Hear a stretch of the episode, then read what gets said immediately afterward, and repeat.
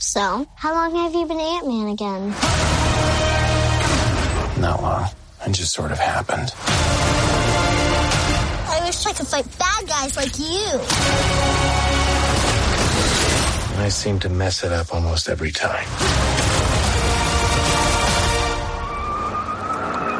Maybe you just need someone watching your back.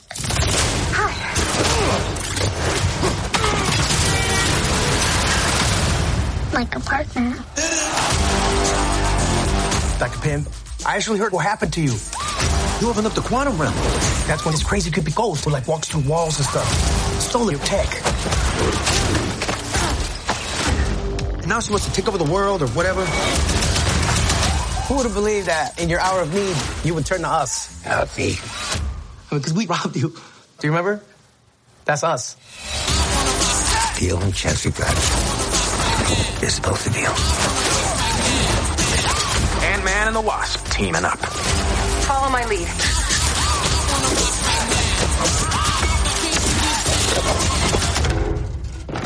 She seems more intense.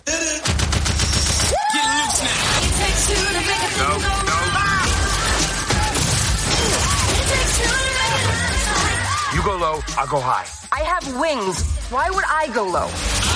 We're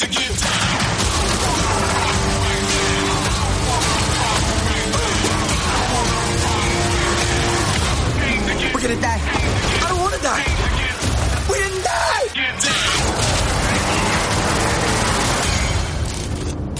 Hey, what'd I miss? We were just tiny.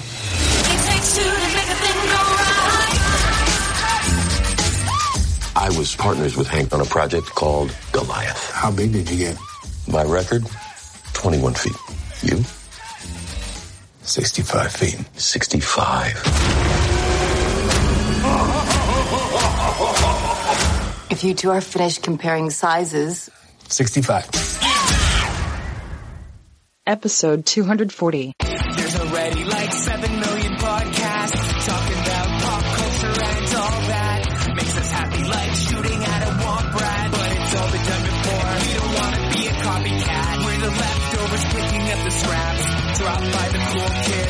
it's a trap. Good toss it, good taste. Do we love it? Hey, let's face it. Can't erase it. Let's embrace it. Tupperware party. Subculture spill over like a vulture. Carry over counterculture. Pushovers. Pop culture. Leftovers. And uncool kids.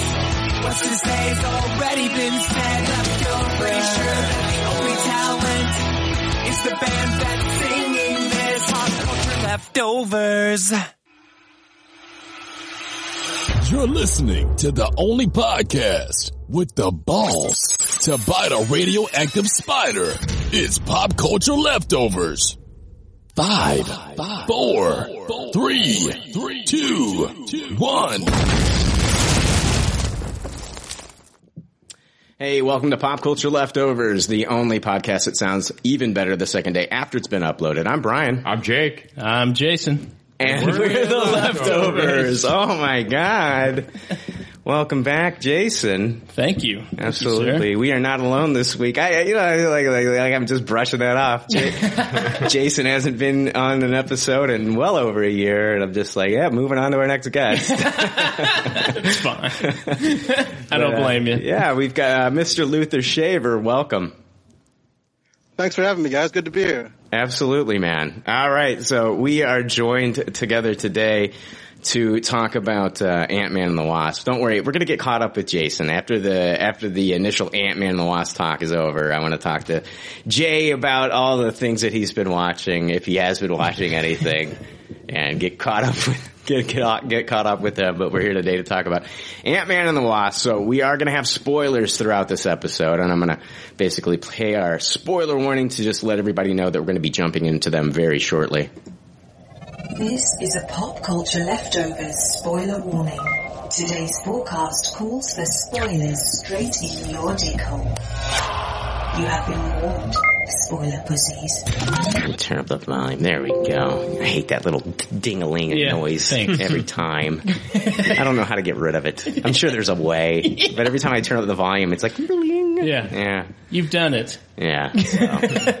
All right, guys. This is the uh, 20th film to be released by Marvel Studios for the Marvel Cinematic Universe and is chapter 8 of phase 3 in the Marvel Cinematic Universe. I don't know, like Kevin Feige has been saying like we aren't it's it's not about chapter 4, like or phase 4.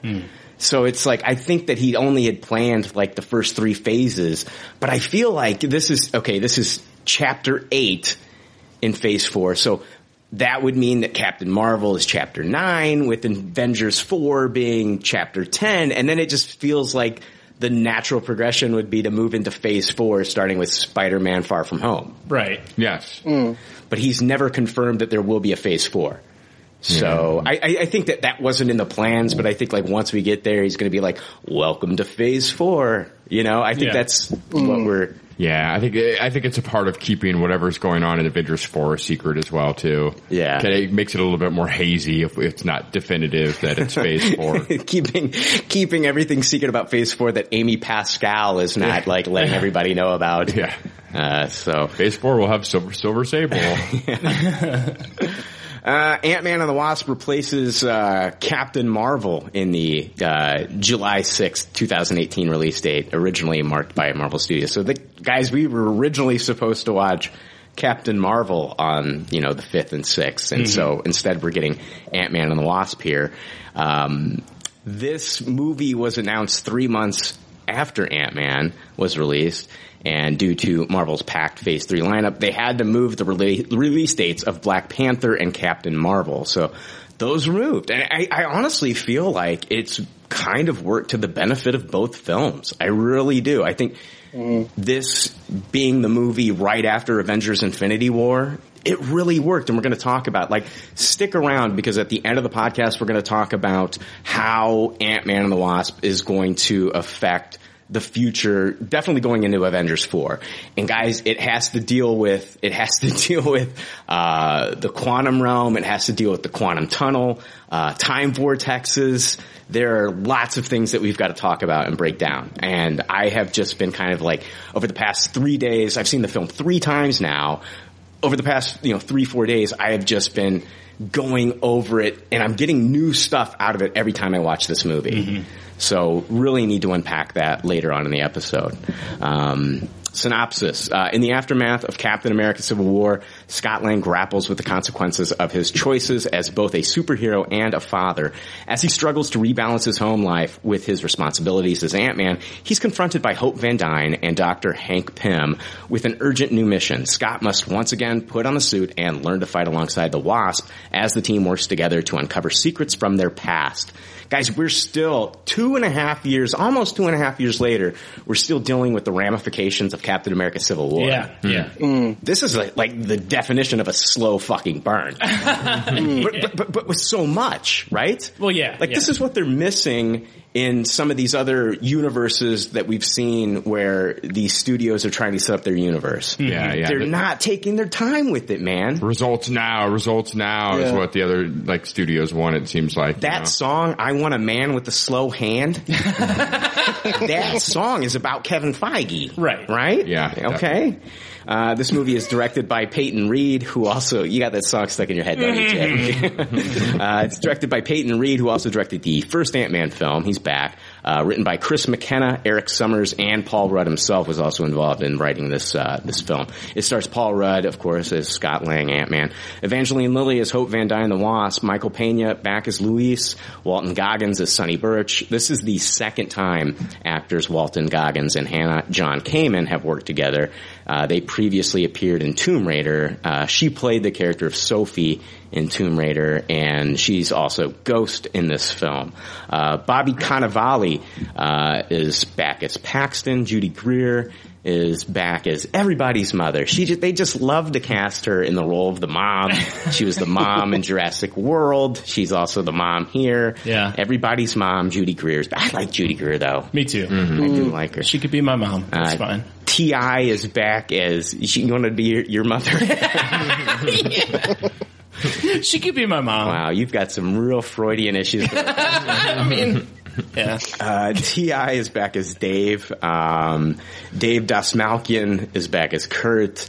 Uh, this marks the second MCU film after Thor Ragnarok to have a female as the leading antagonist with uh, Hannah John Kamen as Ghost or Ava. Uh, in the comics, Ghost has never fought Ant-Man.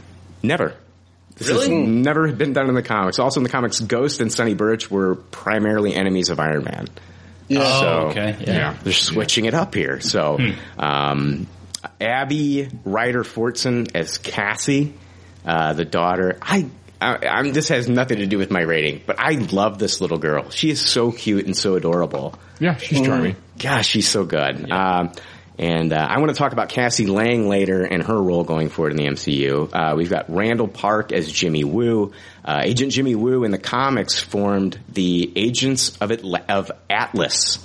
Almost said Atlantis, like Namor and shit. Uh, formed the Agents of Atlas, a superhero spy team. So this possibly sets up the Agents of Atlas in the Marvel Cinematic Universe. I don't know if they're going to do anything with that. It's a weird team. We've seen weird teams with the Mhm. Guardians of the Galaxy. Um, but like that team was consisted of Namora, uh, Venus, Marvel Boy, Gorilla Man, M11, the human robot, and then Jimmy Woo himself as, so I, it's, That's fun. yeah, I don't know. It's like, I don't think they're going to be doing anything with these guys. uh, Michelle Pfeiffer uh, as Janet Van Dyne. Um, for the role of Janet Van Dyne, uh, Evangeline, Evangeline Lilly had Michelle Pfeiffer on her wish list to play Janet, and Michael Douglas had expressed the desire to have his wife, Catherine Zeta-Jones, play Janet. That makes total sense. And then Sharon Mhm. Stone was actually considered uh, for the role of Janet Van Dyne, so that would have been kind of like a what was that? What was that movie they did Basic together? Instinct? Basic Basic Instinct. Instinct. Yeah, maybe, Yeah, I kind of like it. maybe the wasp uncrosses her legs.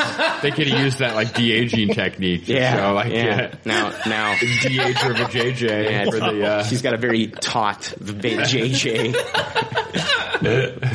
Took about 25 years off that bad boy. Um, also, the the casting of Michelle Pfeiffer is kind of creepy.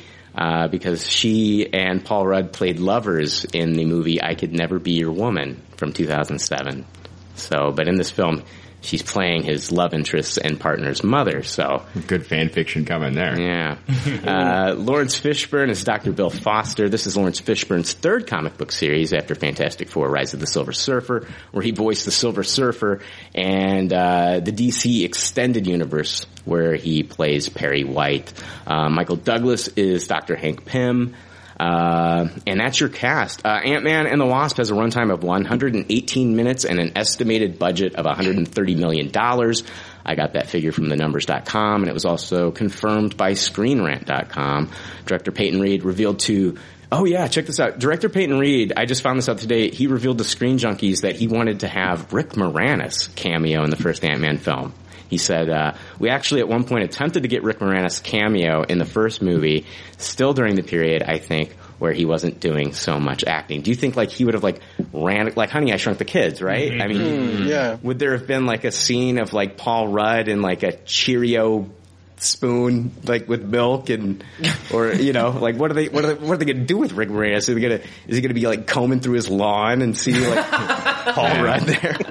Very much like a Stan Lee cameo, right? He just, he's one of the few people to see, you know, small Paul Rudd go by and do Yeah. something, something stupid like that. Yeah, and mm. end up on his windshield or something. Mm. All right, yeah, guys, uh, we are going to go ahead and rate this movie now. And if this is your first time listening, we want you to be familiar with our rating system. The rating system is simple. If the leftovers don't like something, they toss it. If they do like something, they suggest you taste it. And if it's brilliant, it gets a Tupperware rating. If all the leftovers love it, then it gets the pinnacle of success, a Tupperware party. All right, Luther, we are going to start off with you, my man. What did you think about Ant Man and the Wasp? Um, I had low expectations of this movie going into it. I knew it was going to be a different kind of vibe than the epic uh, Infinity War that we had before it. So I went into this with uh, really low expectations, and I was very, very, very pleasantly surprised. Um, there were a little, uh, t- a little couple of things I found weird with the plot that I didn't really understand. Uh, I'm going to need some clarification about the quantum realm when we when we break it down later. Um, but there were a couple things that were a little uh, cookie cutter to me, but I give this movie a high uh, high tasted. High tasted. All right, so we got Yeah. to high taste it from Luther. Yeah, I definitely, as we unpack this movie, I want to know more of like what your problems with the plot were. Maybe we can kind of like fill those in, or like maybe it's something. Yeah, that- totally. You know, because I don't know. I I've seen the movie three times now, and I'm still getting new things each and every time uh, that I watch it. Jay, moving on to you, my man. Um, well, as you, as you know, that I, I hated the first one. I did not like it Whatsoever. Was it a toss it for you? I believe I tossed that. Yeah, one of the few I think just straight up tossed it. It might have like been. it. Yeah. Um, sorry about that. But uh, so yeah, going into this, um, I kind of I kind of gathered that this tone was going to be different, but at the same time, like walking into it knowing that I was pleasantly surprised by it at the same time. Um, and, and I, I kind of wrestle with my, my rating on it because I do I do have problems with it, but it's from you know there, there's a couple different perspectives I could take on the movie. So um, I I would say just based on watching it for the I only saw it one time. Yeah. Uh, just just watching it for the first time, um, I would give it a high taste. It. Wow. Yeah. Wow. And um, Is it is is it the fact that like basically like they were already into production with the first Ant Man film and then Peyton Reed comes in there and like finishes the movie? I don't. I mean, I'm trying to you know. yeah. Well, well, I Me, mean, me and Jake only gave the first Ant Man a taste. It Yeah. like we were like after that was over, we were kind of like, I want the Edgar Wright version of this movie. Yeah. I, I was extremely disappointed with that with that first movie, but I would say this this is what I wanted from the first movie. And, you know, I mean unfortunately it's the sequel, but for me this feels like the fresh like start on it. I, I would have liked it if we saw him in Civil War for the first time. I would have been okay, you know, without that. I don't know. I don't. There's things I like about the first. I don't hate it. Yeah. I don't hate it, but I don't know. This one, this one for me is rewatchable. So that that's that's a high taste for me. Otherwise, I wouldn't. I would just say That makes sense. You know, that makes it. sense. Yeah, if, if it's if it's rewatchable, I would watch this again. Like I would be excited to watch this again, Yeah. which I can't say about the first one. Yeah, there's movies that I will watch. Like you know, when we do these, I watch all these Marvel movies at least two to three times before Oh, we yeah. record. Yeah. and even if I hate it, it's like I'm back in there watching it again, Yeah. just to make sure that I hated it. Right. But uh, Jake, what did you think about Ant Man and the Wasp? Oh yeah, Ant Man and the Wasp. Yeah, you brought up Brian that me and you both kind of tasted it. Yes. middle of the road. Um, it was hard not to think about wanting that Edgar Wright version after you know it was kind of a cookie cutter movie with the cookie cutter Marvel paint by numbers humor in that first one. But I was kind of really looking forward to this second one. I'm a big fan of Evangeline Lilly uh, from her Lost stuff, and I really thought you know Peyton Reed doing a second movie and not having to come in and do this like kind of quick redo job and make a brand new movie, having a little bit more time would really kind of maybe, you know, show me something and knock me off my socks. But man, I really did not like this movie at all. This actually might be my least favorite Marvel movie and I am going to toss it. I was really disappointed with it. Um, I just felt like nothing had any weight to me. It was like two hours to get to a foregone conclusion that I already knew was going to happen with the whole Janet Van Dyne character. Um, I thought there's a lot of talented actors who acted very well in this movie, but there was just zero really like character evolution with any of them. I mean, this stuff changed from movie one to movie two, but within this movie, it was just everyone was super vanilla and bland and boring to me. And it felt like a lot of jargon moving from point A to point B. I'm really fascinated, Brian, now that you've seen it three times to like hear a little bit more about how the jargon is actual Marvel science. But for me, it was just really boring. And I thought the, um, action set pieces were nothing spectacular and didn't really hold my attention. Um, I didn't think any of the jokes were all that great. I, I was just like a really grouch during this movie. I thought the only thing, ironically, that was really dramatic and made me gasp and have any weight in this movie was the first post-credit sequence, which I thought was spectacular. Um, if I could just rate that, I would Tupperware that entire sequence, but everything before it I toss. It was one of the most needless exercises in a Marvel movie I've ever seen. It felt like a hack job. I wish they would have let someone talented and someone with a vision deal with such imaginative characters and cool concepts. It feels like you are kind of comparing the first two Ant-Man movies to the first two Thor movies and that we're in desperate need of a changing of the director guard here, like a Taika Waititi to come in here and shake things up. I 100% co-sign what you're saying there. Yeah, I thought this movie, like I, it, there, we'll talk about it a bunch and we'll unpack it. Yeah. And I'm not a hypocrite because there are things that I did enjoy and like seeing and everything. But man, it's just like you only get one shot at a lot of it, this stuff. And this just felt like a big, a big waste. A lot of, uh, of a lot of these really cool concepts by a very non-visionary director who showed me a lot of very boring stuff with cool concepts and actors. What a waste of cool concepts and great actors, in my opinion. Toss it. Wow, toss it. I uh, my rating changed for this every time I watched it. I watched it three times, and my rating changed literally every time I watched it. Um, I absolutely uh, going back and then and watching it the, the second time and the third time. I, I loved the action in this movie. There was the the original wasp fight scene in the kitchen, mm-hmm. which some of that was in the trailers, but a lot of it wasn't. It was nice to see Evangeline Lilly being able to just like fight the way she does, kick ass, and not have to do like the Scarlet, uh, not the Scarlet Witch, uh, the uh, Black Widow. Like, I'm gonna kick you. Now here's my ass. right? right. I mean, it was just like a boot to the fucking face. Guys go flying. Yeah, yeah. And I was just I, the way she, the impact when she was hitting those guys, and the way that she would shrink and and and then grow big. And you know, just bounce all over the place. I, I was blown away by the fighting choreography in this. It was not as good as Captain America: Civil War, um, or Winter Soldier, but it was very close in my opinion. The car chase scene at the end of the movie was fantastic in my opinion. I thought it was absolutely amazing. I, I loved everything in that. I had a problem after the second time I watched this movie of like, why do we even, I just want more Ghost. Why do we have Sonny Birch in this movie? I love Walton Goggins. Why do we have Sonny Birch in this movie? Why, why are they forcing him in there? And then I figured it out.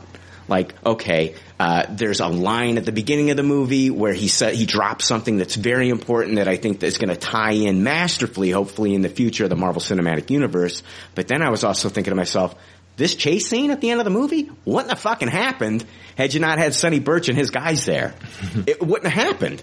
I mean, in order to get that, it would have just been Ghost going after him.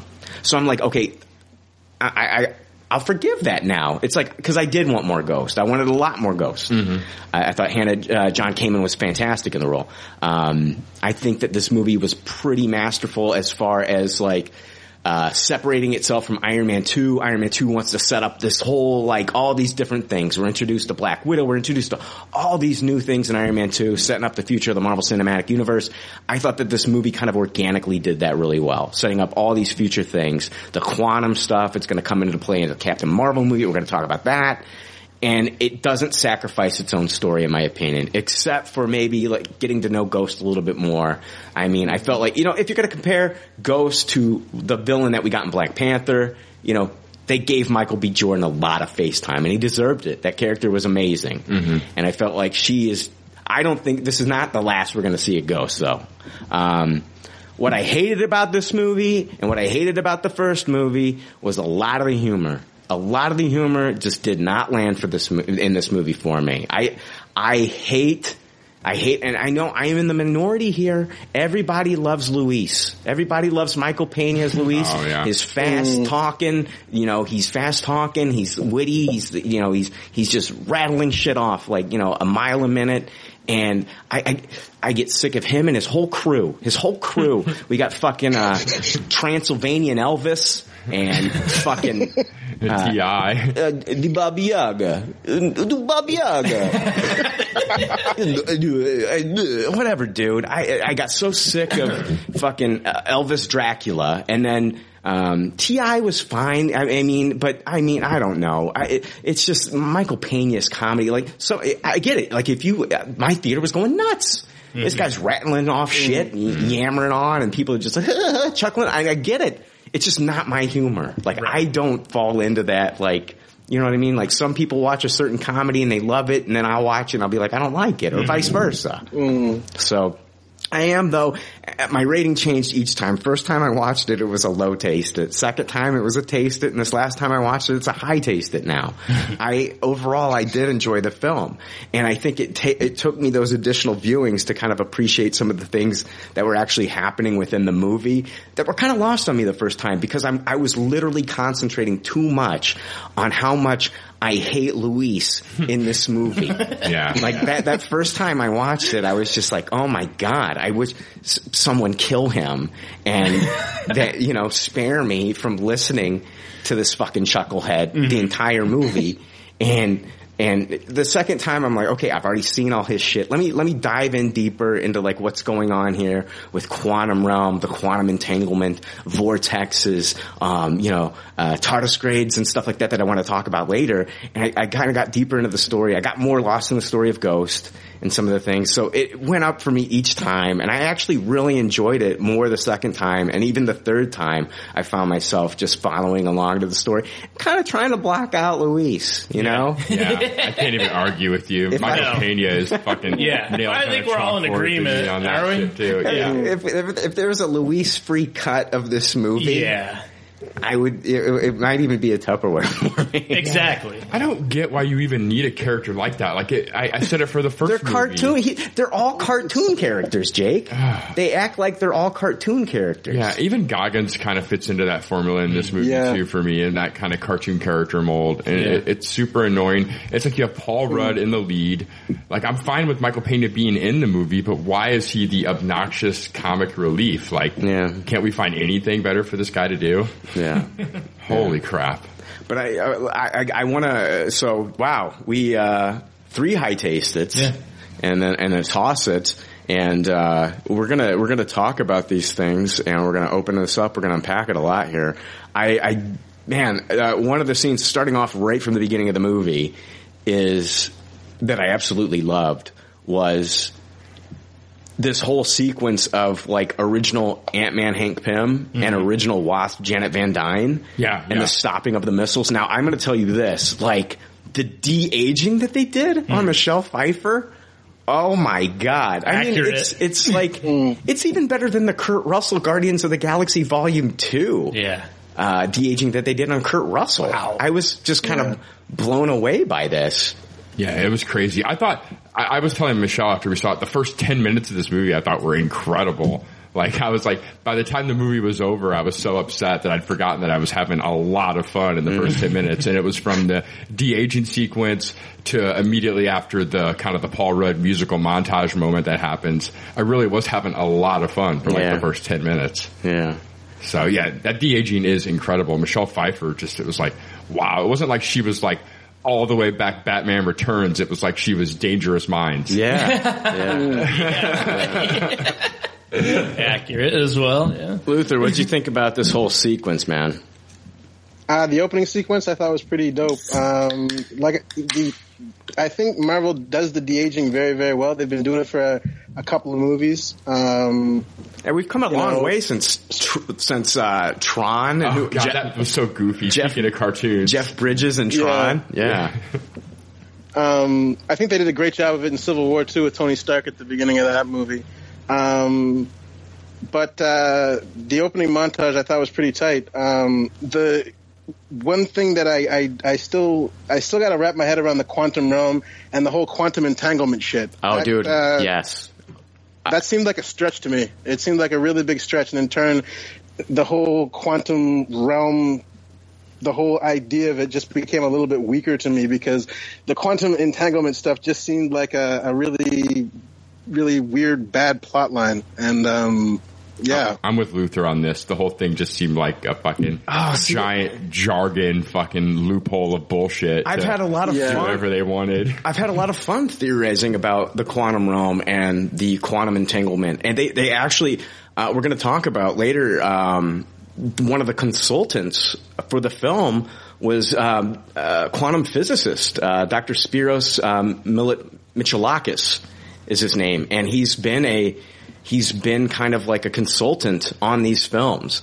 And I'm sure like, of course they want to, you know, they, they, as far as like his understanding of quantum physics and like what the MCU's understanding of quantum physics is are two different things. But I think like, I think they are going kind of like the extra mile to get like an actual quantum physicist to kind of come in here and, you know, bring some real science to this.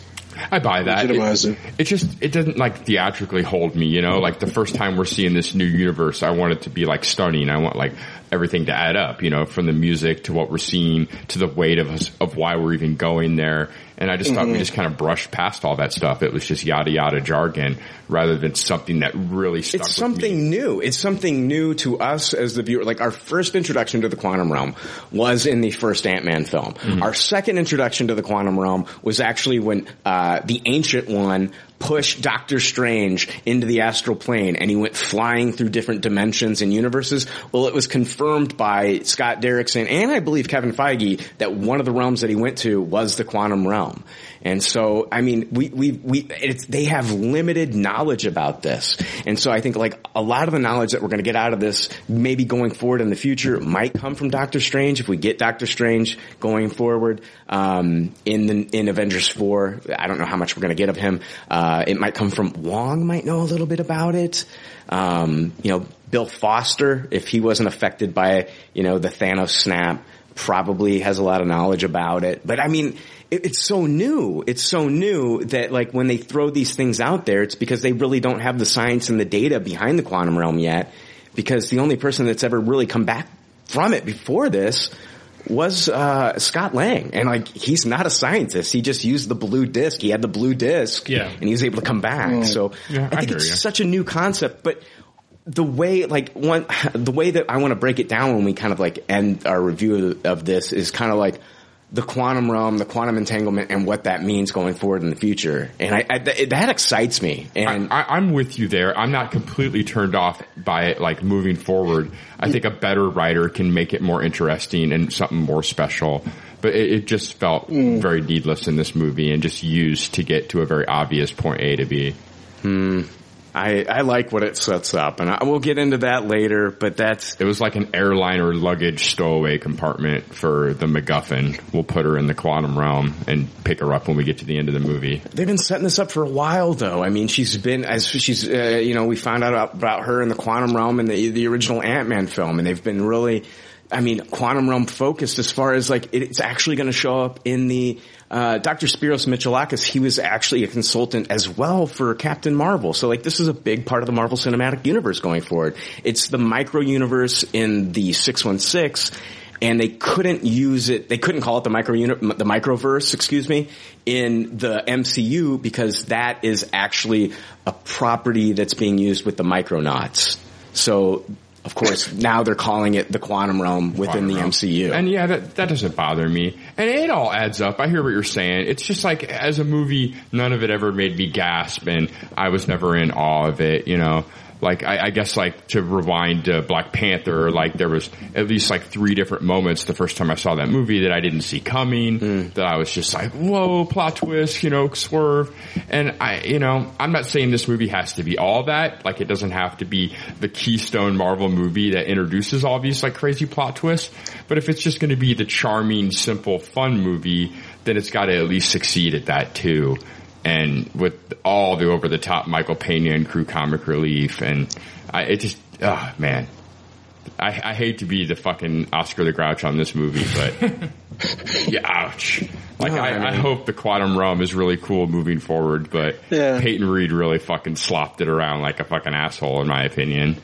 I don't know. I saw this in uh, IMAX 3D, and when we went to the quantum realm, when it was that scene when you know uh, Hank Pym is sitting in the in that uh, vehicle.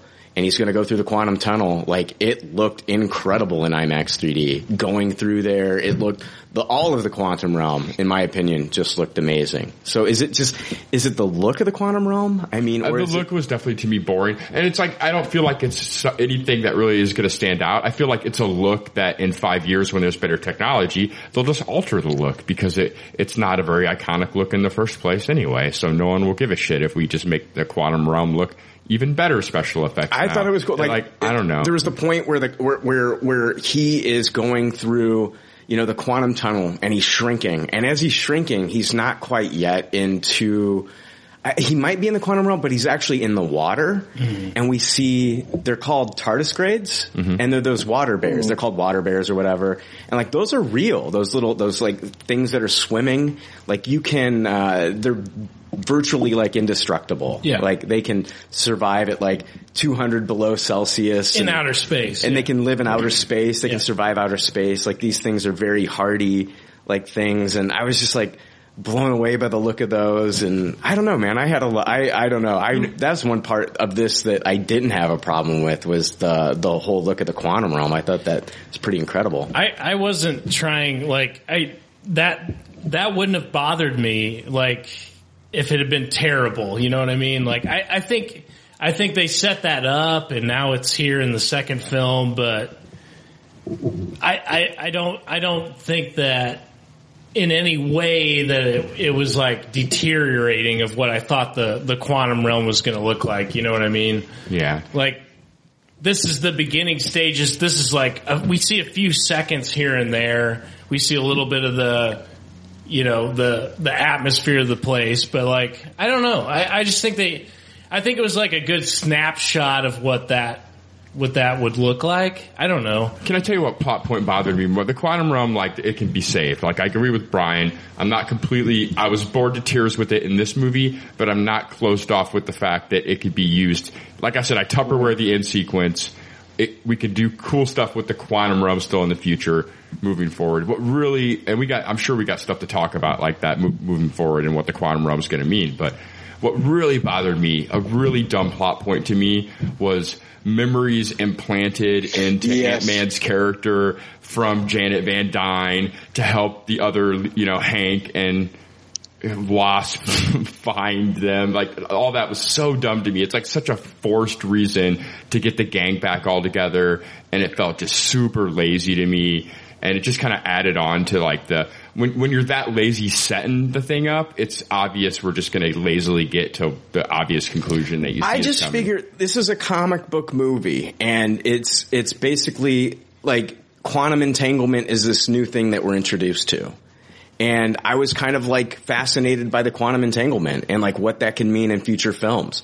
Um, it, and the way that I think that it will go forward in future films. Um, and I think that that can be pretty cool. I, I it worked for me. Is quantum entanglement what they're calling the memories implanted into Paul Yes. Rudd? Okay, Yes. okay, Basically, that's the jargon. What happens here is you've got Paul Rudd in the quantum realm, Janet Van Dyne in the quantum realm, okay? When they've both been to the quantum realm. So now that Scott is back on Earth and she's still trapped in that quantum realm, once the quantum tunnel is open, it opens up lines of communication because it's explained by Janet Van Dyne at the end of the movie when she's sitting in that little ship with Hank. She's like, being here for so long has caused evolution on a mm-hmm. cellular level. Like you're looking at like we've got this character of Ghost. She's been affected by the quantum realm physically.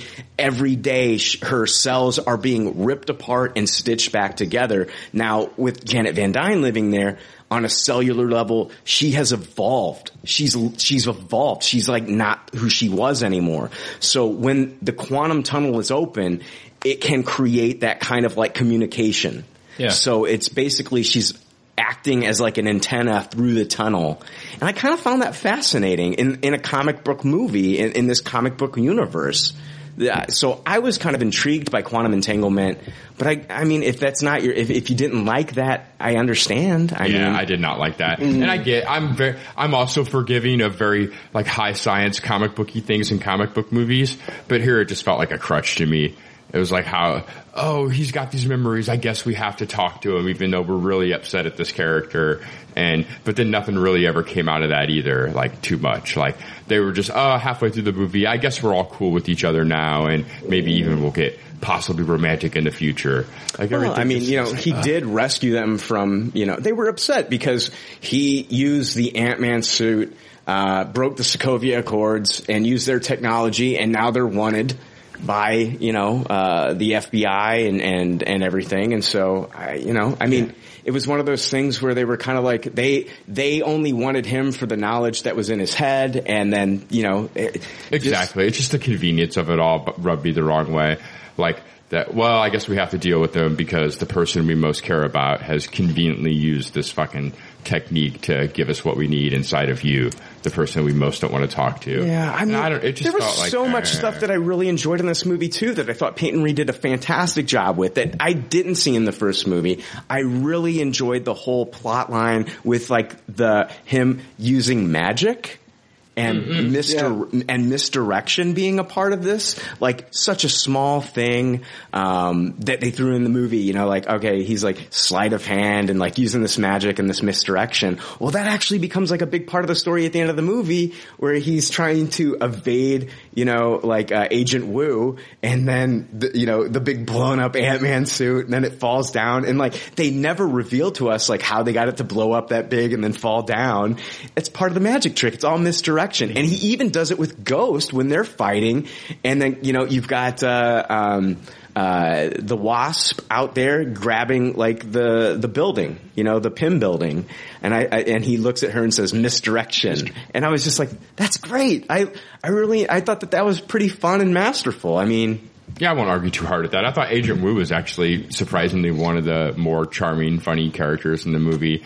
Um, the few times I did find myself smiling, it was at some of the Agent Wu antics. I laughed when we saw him trying to watch the same magic video too and actually try to pull off Yeah, some of the yeah. sleight of hand tricks. And yeah, yeah, the Agent Wu stuff was pretty fun, and the, the misdirection stuff was good. I, I laughed at it in, at the beginning of the movie, and it did have a nice little payoff. I forgive Marvel Science. I do. Yeah, I- I- I normally I think do, about man. I know, but you're saying like how convenient it is to the plot. I get Yeah, it. I get it. I get it. And like what all these things are going to happen because they want it to happen that way, and it felt forced to you. Yeah. I just kind of ran with it. I just kind of ran with it. That I feel like Evangeline Lilly's The Wasp still had some feelings for Paul Rudd. I, she still had some feelings, so there, there was still forgiveness in her heart, and you know, she, but but she's very loyal to her father, and you could see how upset Hank Pym was the first time he sees Paul Rudd go into the laboratory, and he just like looks at him, puts his head down in his laptop, and then slams the laptop. He's like, "This guy fucking sold us out, used my equipment, used my fucking equipment." And uh, now we're wanted by the FBI. We're living in this fucking, you know, building and shit. Yeah, and I, I thought Michael Douglas definitely was given the most to work with as far as any like real drama or weight of any character in the movie. Michael Mm. Douglas definitely had the most to chew on in this script. Luther, I feel like you got something to say. Um, I agree with what Jake's just saying right now. I believe that uh, Michael Douglas did have it. A, a lot of the characters in the movie, it didn't feel like there there were consequences to their actions, or there were ultimate consequences to their actions. But with Michael Douglas, it felt like the stakes were pretty high for his character, and that there were severe or you know serious consequences for his character in the actions that he took. I wholeheartedly agree with Jake. I okay. I uh I've you know, Jake, you talked about like a lot of things kind of like character arcs, you know, things were set up from the past, but like nothing really moved forward. I guess how did you phrase it with characters like I didn't feel like within the confines of this movie, uh, all the characters were just very flat to me. Okay. Like, I- uh, there, and any evolution was just a very boring, predetermined evolution that See, anyone. I, I got something different out of this because it was it was I thought I felt like the introduction to Bill Foster. You know, basically we're, we're you know Hank Pym's not perfect, and he's like basically like shitting on Paul Rudd this entire movie. Scott Lang, you've done this, you've done that, and we find out that. And we found this out with a lot of fathers in these Marvel movies that they're not perfect. We found out that the father from, you know, Black Panther, T'Chaka, he kind of, you know, what he did was wrong in Black Panther, you know, Mm-hmm. what he did was wrong there. We found out that Odin tried to cover up his bullshit with Hela, right? Mm-hmm. Fucking, fucking, uh, you know, change the mural on the ceiling and shit. Fathers in the MCU are fucking up. And, and we've got Hank Pym here who totally destroyed relationships with Bill Foster, never gave the guy any fucking credit, fired him. And then on the flip side, the father of Ghost, Elias Starr, ruins that guy's career. That guy's trying to make trying to make a, a living for his family, And then he, and then he, you know, maybe with the help of Hank Pym, maybe that wouldn't have happened to her. Maybe with the help of Hank Pym, working on the project with them, if Hank Pym went and just shut him off, maybe that that would never would have happened to that little girl. My my only problem with the science in this movie is that like she's phasing through stuff as a little girl and stuff, but she's not phasing through the ground. Like why isn't she like sinking Yeah. down into the earth? Like she's in the core of the earth. Like she pops out in Japan or something. You know what I mean? Especially when they're like establishing that she has very loose control over it. You think Yeah. that'd be like one of the first things to go. Yeah. Like stability on the ground. You know what they did set up that was really cool that I really enjoyed about her character is the fact that she was working, I believe she was working for S.H.I.E.L.D. Yeah. Yeah. And she was kind Mm. of like an agent and doing like these missions, kind of like, like, like, Bucky was kind of doing for Hydra. I wonder if those two went against each other at one time. Oh yeah. Possibly within a mission because they were awakening him, you know, between these years. Also, could Ghost show up in the Black Widow solo movie if it's a prequel? Well, she was around. Yeah. She's okay. She's been around the whole time. She's working for Shield, and Black Widow's possibly.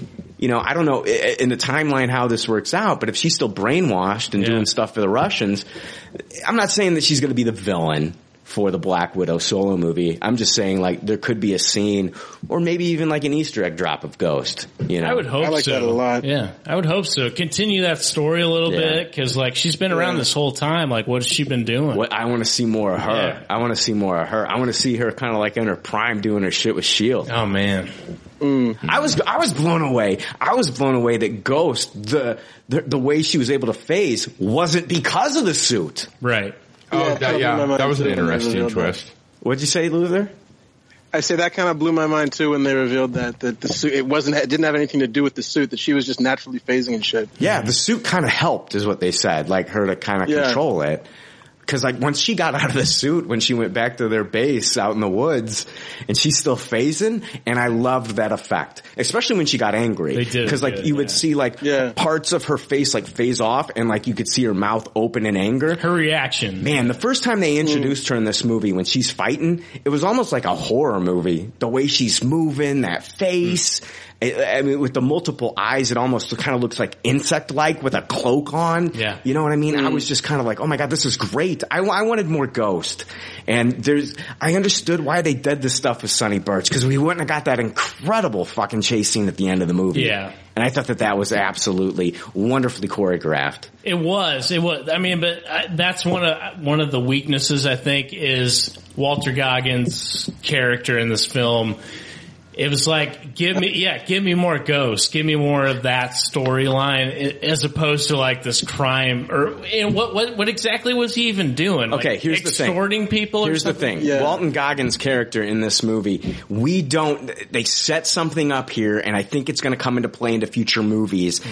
The thing is when he sits down with that first meeting in the restaurant, his restaurant, Yeah. and he's talking to, um, Hope when she comes in and they're going to do the exchange. She wants to buy that quantum component. Yeah. And he wants the money, but he's also like, hey, you lied to me. You said your name was Susanna. You're not Susanna. Your name's Hope Van Dyne. Your father's Hank Pym. My buyers Oh, are interested oh. in Pym Technologies. We're going to buy you for a billion dollars. Who's the buyers? Right, right. Who are the buyers here? Do we know who these buyers are? They've got to be somebody important going forward in the future. Storm Industries. You think so? Uh, yeah, probably. I was thinking like Hydra's kind of like gone, right? Hydra's not Yeah. a thing anymore. Yeah, and if they were, they wouldn't be doing something so bold and on the surface like that. Yeah. Like they, they'd have to be a little bit more. They'd have to have a front. And it's like Hammer Tech's not around really except for like it's old Hammer Tech stuff that shows up in the Marvel Netflix shows. I think like I wish Justin Hammer Yes. played a big part in Oh, this God, stuff I- still. I love Sam Fucking- Rockwell. He was a great character. Yeah, Yeah. he fucking. Sp- I, I love Goggins too, but he was just so cartoony. Like Sam Rockwell was a hundred times the same kind of sleazeball character that Goggins Mhm. was in this. Like who, to me, whoever the buyers are, like they've they bought out that FBI agent that was working for them. Yeah. I mean they've got they've got they've got they're they're wealthy, a billion dollars to buy Pym Technologies. Hmm. it might be a clean slate. Like even they, they might not even know. They might have like three options of even who they could make because it really they don't have to have this one set in stone right now. Okay, right? think about this. Think about this, guys. Um, could there be Skrulls on Earth right now. Oh yeah, for sure. I, I, I co-sign that all day long. sure. Okay. I There's going to be characters that believe will have been there's Skrulls already scrolled. Yeah, since Avengers one or possibly before, we're going to find out characters have been Skrulls. Okay, so could the Skrulls be the buyers? Mm, that's interesting. Potentially, yeah. Uh, It's the same thing I was saying about Hydra, though. They would need a front. Like they're not just the Skrulls themselves aren't standing there, you know. And with the money, they've got to have someone doing it for them. So I wonder who that link is. That's interesting. That that would be a cool connection between Yeah. all of these movies. Sure. Like, who is Yeah. the ringleader? You know what I mean? I'm just thinking like there could be just like, you know, Skrulls that have been here for so long Yeah. and that have like, I'm going to kill this guy, take on his. the plan. I'm going to, you know, cause they can shapeshift. Yeah. Okay. I'm going to look like said person that's CEO of whatever. And cool. yeah, um, we are billionaires now. Um, let's buy Pym Technology and, uh, cause they're, they're wanting, they're wanting to get into bed with quantum technology. Yeah. They're like they're basically saying like nanotech is bullshit. We want we want in on quantum tech. Yeah, it's the next big thing. It's the next big MacGuffin. um, can we talk about Ghost a little bit more? I, I didn't. Um, Ghost definitely wasn't the worst part of the movie to me. Um, I, I don't need more of it anytime soon. Um, but I didn't necessarily hate it. I thought the look and aesthetically it was really cool. Um, and not that I give a shit about this, but um, it was a big 180 from what it is in the comic, right? Yeah. Like that's other than aesthetically, it, which was almost like 95% accurate. Yeah. Everything else was a complete 180, right? Because all I know is from uh, like the Thunderbolts run and when Ghost was a part of that going on and everything. But I was pretty sure it was a completely different character. Like the character was possibly even more far gone than this character. There's a lot of changes that they made. Yeah. And, and like I said, I'm not, that is not a criticism or a complaint. I'm all about taking liberties with these characters and taking just cool we're not concepts done. We're not. Yeah. We're not done with this character. Like it's it's basically like you know at the end of the movie we've got like Scott going into the quantum realm. His whole mission to go into the quantum realm is to get healing quantum particles for her. I mean, I guess whatever you know uh, Janet did was kind of like a temporary kind of fix. Yeah. So they What need did Janet actually do? well, see, the thing is, like, that's the thing. We don't know. We don't know what she can do. She's been there for 30 years. She's talked about what sh- she's evolved. We don't know. They don't want us to know yet, Luther. Yeah. She, she's in Soul World right now. What is she going to be able to do in Soul World? Okay? With that, are her abilities gone now that she's in Soul World? I mean, we don't know. Like, that, fucked up. that part kind of, of like, was awesome. what? That part of the movie was awesome. Like I said, I'd Yeah. Tupperware all that development. But I'm just saying, like, you know, she, like, uh, she's a big question mark right now. Yeah. And that's what kind of like intrigues me about her character is like, she's a huge question mark. Like, what can she do? Right. They don't want to explain everything yet, man. This is, this is, this is the, you know, this is the first introduction really to this character, man. We gotta save some of that shit. Yeah, I get that. I get that. But it, it's just unfortunate. Like, hopefully we do get that time and we do get, like, the passion for that character, like, written on screen instead of just being used as a giant MacGuffin that we got in this movie. And an obvious one at that. It was, like, never hidden Yeah. from us. It was foretold to us a movie ago that writing on the wall never changed one time and then you got the outcome that was foretold from the beginning. I guess they could have swerved and said, you know what? Um, Hope, I never really loved your mother anyway. Can we just leave the bitch in the quantum realm? I mean that, I I'm mean, not a cold-hearted asshole. That's not what. That's not what I. Want. I just wanted to well, make. I a, am. a I wanted to. I just asshole, wanted to make a joke there, Jake. That's all that really was. I, I mean, that would have been bolder than what they did. Hope. I would have applauded that more than what I thought. We named you Hope because I hoped that your mother would leave us forever. Okay, all right, and uh, that wish came true. We're just going to leave her there. Okay, she was quite the neck. No, the thing I one of the things that I noticed it was actually my uh, upon my third watch of this movie, like with the whole like the the with the, with the missile crisis and the missiles going off when she goes quantum and. Uh, she's going through, she's trying to go through like, you know, between the particles, between the particles, she's going subatomic. He goes to grab her with his hand. Like he does, he says no, and he tries to grab her. Like I didn't notice that before in the first time, but yeah, he went to like try to grab her before she could go subatomic, and then uh, you know fuck up that missile. She saved thousands. She thousands. didn't give of a people. shit, did she? She didn't give a fuck, dude. she knew what she had to do. Yeah. that was awesome. I loved. I loved that whole like you know 1960s fucking the look, the the suit. The way she Mm. looked, the way he looked, it was just awesome. And them talking to each other and communicating back and forth. Oh, It's- you're talking about the, the beginning sequence. beginning Oh, sequence is yeah. just beautiful. Yeah, it was fucking gorgeous. The I know. first- yeah, I know you're big. You're big. Like basically, like if this movie was a sandwich, you'd only like the two slices of bread on the outside. The first ten minutes and like the last Like, forty five yeah. seconds were fucking Tupperware. Everything in between was just garbage to you. I get it. I could I could tell Michelle was grouchy at me on the drive home for how much I disliked that movie. She uh, she had a really great time. I'll tell you. Man, I, no, Jake, I was with you. I'm with you. The first time I watched this, this movie was a low tasted. And I went back again and I just said, you know what, I'm not gonna, I'm not gonna pay too much attention to Michael Pena and his, shen- and his, and his fucking shenanigans. And I, Back it up. I, I, I just, I just, and then the third time, I, you know, like, I'm, I'm just, I'm kind of like really digging like the, for me, the science was fun, and it was just I'm sitting here and I'm listening to things that Bill Foster's saying. I'm listening to stuff that you know Janet's saying, and like, I'm thinking like you know like oh my god, I'm thinking of like like one two movies in the future. I'm thinking like oh how does this connect to Captain Marvel? How does this connect to Avengers four? Like and then and then they throw in action sequences like at the beginning of the movie, and then we get like the the restaurant action sequence, and like and then we get and then we get the uh, the car chase scene, and I'm just like the part of the movie that drove me crazy was the Michael Pena when he was talking in the other character's voice. He was using his voice, but the other characters were talking through him when he was giving his story to Sonny Birch after taking the truth serum. Uh, it was truth serum. what a payoff. Yeah. oh man, did you guys um? Can we do a little trailer talk? Did you guys see any good trailers? Uh, no. Creed 2. it was super weird to uh, hear Morgan Freeman narrating the Nutcracker trailer. Did Oh, I that? did see that. Yeah, Yeah, I I was did like, see that one, yeah. I don't get it. I don't get it. You- you- they're not going to make any decisions there, make any changes. I guess I don't know. I mean, it's done, man. Yeah. They, they made that movie. yeah, they're not going to get what's his name? Who who did- who did they get to? Um, Christopher Plummer. yeah, Christopher Plummer up in that bitch. Yeah. Narrate this Nutcracker movie, dude. Oh gosh.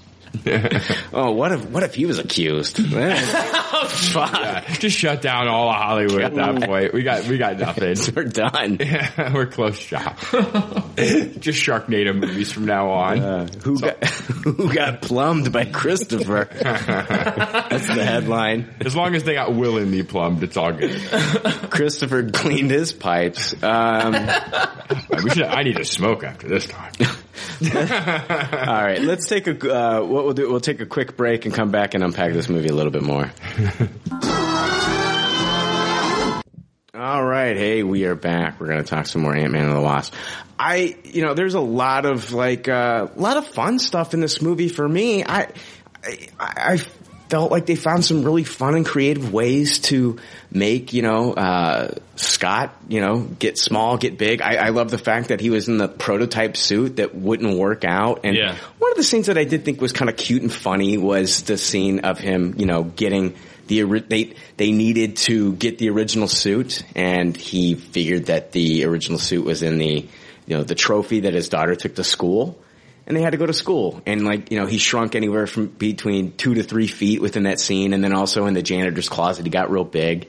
And just kind of seeing him like run around with the with the blue hoodie and uh, running around like a kid, I thought it was I thought it was funny, especially like uh, like the when he was running down the stairs, going into the van, jumped up on the seat, and they said, you know, are you are you grumpy? Do you need a, a juice box and some string cheese? And like the way that they filmed that was they actually, you know, they uh, uh, on a soundstage. Um, they had that the shot that we saw was the actual steps, but they filmed him on a on a stage, a green screen stage, and they built like steps to that size, that scale. Mm-hmm. So we never actually saw the actual steps that he's stepping on. We only see like what they show us in that scene, and I thought everything looked pretty flawless, like with the way with every size that they gave us. Like this, you're trying to look and see if you can see the seams here with these suits, and I feel like in other Marvel movies we see those seams. Like Black Panther, that final battle, as much as I love that movie, like when he's in Wakanda, it looks like at first it looks like just like a floating head on a CGI body, and then when they're mm-hmm. falling, you know, and fighting each other, it just looks like CGI suits. It looks like a video game. And then Yeah. even post, you know, everything past Iron Man 2, where they're not using real suits, I think we can see the seams. You can see that these are CGI suits, that these are not real suits.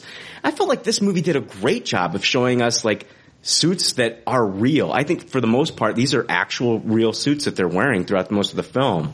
Yeah, I, I agree. I mean, I, I mean, I think the CGI in this was amazing, and that's not what I was looking for going into this movie. And, and I mean, I, I think there's, I, I think that there's a problem. If I personally would place too much weight on this movie after seeing Infinity War, yeah, um, I, I, I think I would find a lot of faults with it. But like for me, like going into this movie was just this is a this is a side story, and it felt more comic booky to me than a lot a lot of the Marvel movies. Like this was a different tone, this was a different feel, and it felt it felt way more comic booky. But like, yeah, I could dissect this and and whatever. But like CGI wise, like I I, I found no faults with. uh with with the look of that, like Mm-hmm. I, I think this was a different look, a different feel. I don't know. I mean, I- you're talking about like, okay, I mean, if they're, if they're actually talking to a quantum physicist as their consultant and we're going into the quantum realm, I think, I'm thinking like, he's probably got to pay a part in like the aesthetic and how the quantum realm looks. Mm-hmm. Like, I mean, we don't want to get too kind of weird with it.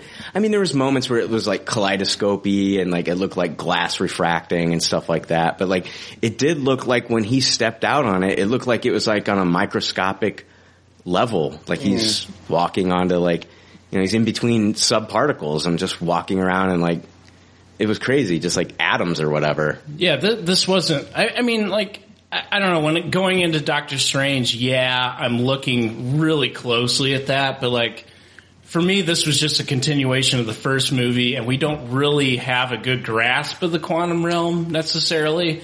But I didn't think like I didn't think it was a weak portrayal of it necessarily either. Like I, I don't know what I would envision the quantum realm, but like when I saw Doctor Strange and him going into the multiverse and all that, you know, whatever you want to call it, like that made that definitely made that's like what I would envision it as. But like for this, I mm-hmm. wasn't I wasn't necessarily going into it thinking like this is how the quantum realm should should look like. And, Why- why we're and always- does it, we're does it always matter? back on the Back to the quantum quantum realm. realm. Yeah, Yeah, like I just I want to talk about. Well, like, it's such a huge part of the. Of I know. Where this is going. you I think at the end at the end of the episode, I think all three of us are going to be in the quantum realm. I like the uh, like the stuff you were talking about, Brian. I, I actually did smile and laugh at the whole sequence where he was in the school getting the suit from the trophy. Yeah. Um, middle middle sized Paul Rudd in the oversized blue hoodie, Mm-hmm. walking and being very Paul Ruddy with his mannerisms and movements is definitely one of the moments where I cracked a smile and laughed. Um, and I I too um co-sign what you're talking about with the special effects. Like, I know I went on and on about how thrilled I wasn't by the quantum realm, but that aside, like all the actual like special effects, I, I, I, I think I agree with what you're saying that you don't ever really notice them, which means they're really good. They're pretty Yeah. flawless. Yeah. Like all the action sequence type special effects going on with the shrinking and enlarging of stuff and everything never looks silly. It was nice to see ILM involved in this movie. They haven't been involved in every Marvel movie, I don't think. I mean, there were some movies post Iron Man 2 where, um, well, like when did Disney, Disney, per, Disney first purchased, okay, Disney first purchased, uh, Lucasfilm in 2012. So we started, yeah, post 2012, we started to see ILM do some of these special effects. They haven't done all these special effects in all these movies, to my knowledge. They haven't been involved in everything. Hmm, That could make a lot of sense because this movie definitely, if I was judging it just on aesthetics and the looks of this movie, it's definitely not a toss. There were like it's four or- potentially a Tupperware There just were like based on that. four or five VFX studios that were involved in the making of this film, and I think that everybody that was involved doing the VFX in this was did phenomenal jobs, and I thought they did a great job. I love the scenes where you know they're in uh, San Francisco, and uh, you know he's he's enlarged, and he's using that that truck bed. And As a scooter. as a scooter, and just like moving around the city. I was just like, that that's fun. That is fun. Just watching him kind of like push and scoot along, and then like I love the little the the. I would have fun with it too. The guy pulls the gun on him. He goes boop. You know, I would have fun with it too, and then he just kicks the fucking truck, and I was like, yeah. I really enjoyed the noises that shrunk down vehicles made when we were seeing them as shrunk down mm-hmm. vehicles. That always kind of made Oh, me the laugh. Hot Wheels rally car case? I, Yeah, yeah. Dude, I had one when I was a kid. Yeah, me too. Yeah. Nice. And I, you know, I was just like, oh my god, I remember that Open fucking case, the fucking tire, and you open it up, and I was just like, you know, and I had, I had the Darth Vader action figure case too. that Oh, you yeah. Me too. I had a Vader and a C-3PO. Yeah, I, I never had the C-3PO, but I did have the Vader. At Vader, yeah. Yeah, I wanted the 3PO, but man, it, there were so many fun things. I, I, I loved, um, you know, I did love it when he became Giant Man, and uh, the fact that he got tired and fell down Yeah. in the water. It, it was a beautiful shot of him like going down into the water, and then the wasp going down in there with her. Mm-hmm. That's the thing. It's like the scale of this stuff too is just incredible. You would see like in so many movies, like where they make somebody large and then somebody small. It looks so fucking fake. This looks real. Yeah. Yeah. I couldn't believe how great it looked, especially like you know, you know, you got Hope swimming down into the water after him, trying to rescue him, and he's huge. And Yeah. here she is, she's swimming down there trying to rescue. Why didn't? Did, can she turn giant? No, right? I don't know. I've I never don't think seen. so. I don't know. I was thinking like, why don't she? Why did? Well, I don't know. Like maybe she just wanted to shrink him. Like why didn't she just like turn giant and then pick him up and like, oh, where the fuck are you gonna lay Yeah, this guy? yeah. I don't know. Maybe her suit just isn't equipped. Her dial doesn't turn that way on her suit at all. yeah. I, you know, like I, I don't know, like for me, like I hated the first movie so much. I really did. I really fucking did, and it was one of the few like real faults that I found with Marvel. Thus, at that point in time, but like I don't know, for me, like I wasn't looking to have fun with this, but I did, and and that's why it elevates it to that, you know, high taste. It like I, I don't know, I It was nice. It was it was less than two hours, and the thing Yeah. is, like, it, we weren't looking at a movie that was like Avengers: Infinity War, which the pacing was great in that. There was always something going on because you had like sixty five plus characters in that movie. You could keep the story moving. You never really had to slow down. Like, Right. things are happening, happening, happening, happening. This was under two hours, and I felt like Peyton Reed used his time wisely here. He really did. Yeah, I felt I never felt like anywhere in the movie I was like, uh, this is slogging along. Like even you know, even the scenes with like Michael Pena and like, you know, the cartoon crew, you know, uh, the Baba Yaga and like all that stuff, like all these conversations, I'm so like things are still moving, they're still talking about things, you know. I mean But they like to me like those characters, even though they were weak, wasn't unexpected. You know what I mean? Like I, I just wasn't I wasn't expecting a ton from this movie, and it like in a way it's it's not like if I look at it from a Marvel perspective, like okay, this is a continuation of the Marvel movies. Then I have some problems with it. But if I just look at it as a side story that's setting it up, which is what I kind of went into it as, then like I find no fault with that. You know, I felt like I felt like pre this movie they've set it up well, and post this movie they've also set it up well. But they also kind of masterfully within this movie gave it its own story. It's it, it mm-hmm. didn't it didn't sacrifice anything for anything else. Like everything was just kind of like built in. The quantum realm has been built built into Ant Man. Yeah. it's been built into the MCU already. We don't know a lot about it, but like fuck, we're not quantum physicists. Like that's, and, and, and they don't know a lot about it. They've only visited, they, they haven't really talked to anybody that's visited there other than Scott. Right. But they- I feel like they've been laying the threads for this stuff for, for years now. So I, I don't know. Yeah, Go ahead. it's very So- questionable so to me is- that we'll ever is- learn anything about so- it. Oh, sorry, Luke, go for it. No, go ahead, Jake. It's, that's the thing. Like, if if what you're saying is correct, if it's just like this is just like we're still just pecking at the window of the whole quantum realm, and eventually we're going to get like here it is, and now it's this big important thing, then that's one thing. But I feel like That- it's just happening. A, Yeah. It's just, happening. It's just a cloak, though. It feels like to me so It's far, happening. just to like, Like, be a jargon It's not plot going device. away. It's not going away. Like the quantum realm is not going away. Like this is, They're going to use it as an end all be all jargon plot device to get everything like from point A to point B. Like hopefully somewhere in there it can be cool.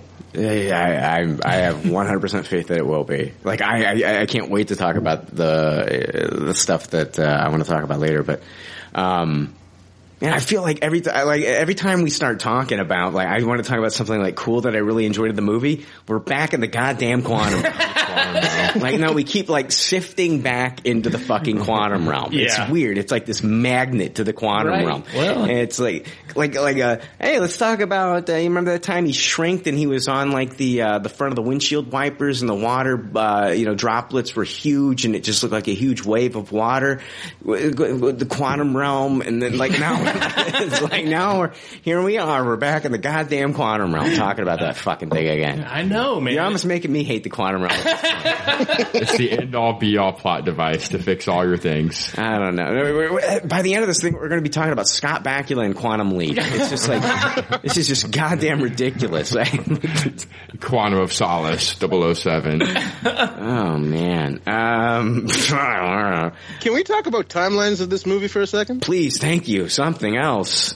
Yes, Um, go ahead. So at the end of this movie, the post credits spoiler, we see that uh, Hank Pym, uh, Evangeline or uh, Wasp, and Janet Van Dyne all turn to dust. Yeah. So does that mean that this movie's taking place at the parallel time as Infinity War? Absolutely. Uh, this movie, the, the events that were leading up to this were happening probably when a lot of things were happening during Infinity War.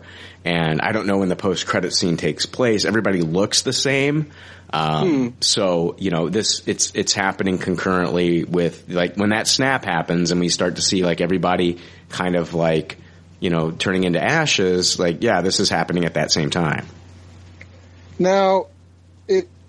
Sorry, guys. I'm just it just it just confuses me because I think that wouldn't they get like a shout out from the Avengers, or wouldn't we see something in the background on TV or in the newspapers or something that you know aliens have come down, Thanos and his people are here. They're in fucking Wakanda. up New York City. They're in Wakanda. Yeah, it wasn't like the invasion of New York. It was a little bit more low key than that.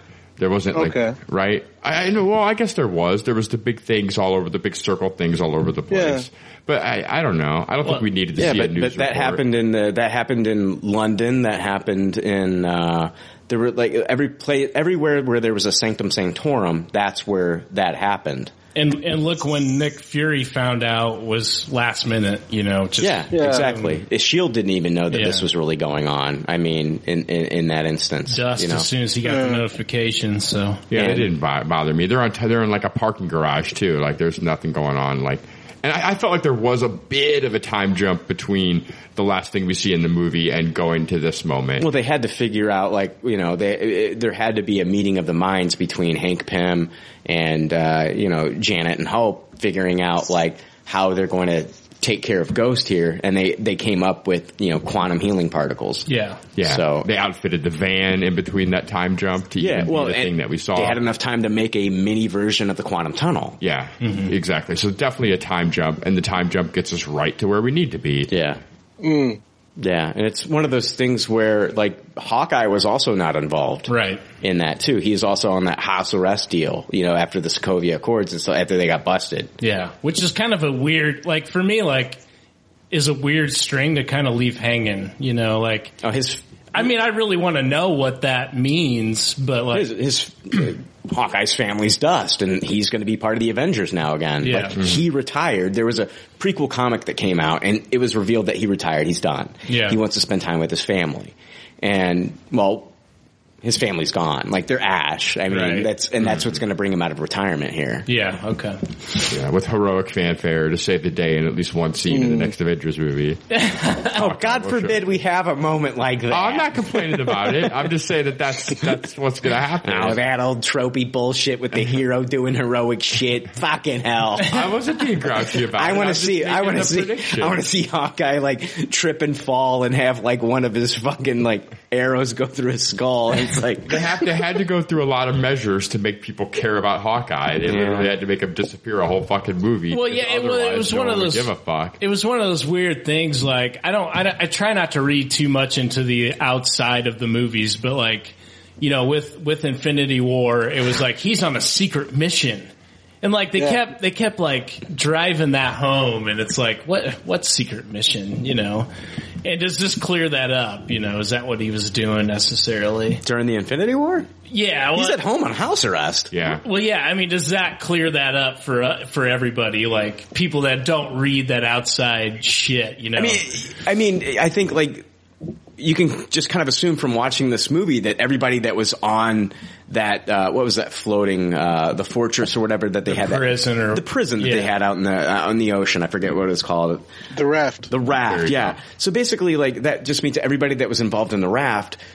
They can't communicate with each other and they should be on house arrest. That was their deal. It was either you do this for two years and then for another three years you're on probation. or you go rogue. And if you ever talk to anybody that was involved in the airport scene that happened in Germany, you get 20 years in prison. right. Okay. So I mean, he's he's on the farm right now with his family, and he's just got one of those fucking, you know, ankle bracelets. Yeah. that's basically what's happening here. And what ha- what's going to happen that we believe is the fact that when the snap happens, his family's gone to ash, and it's like fuck.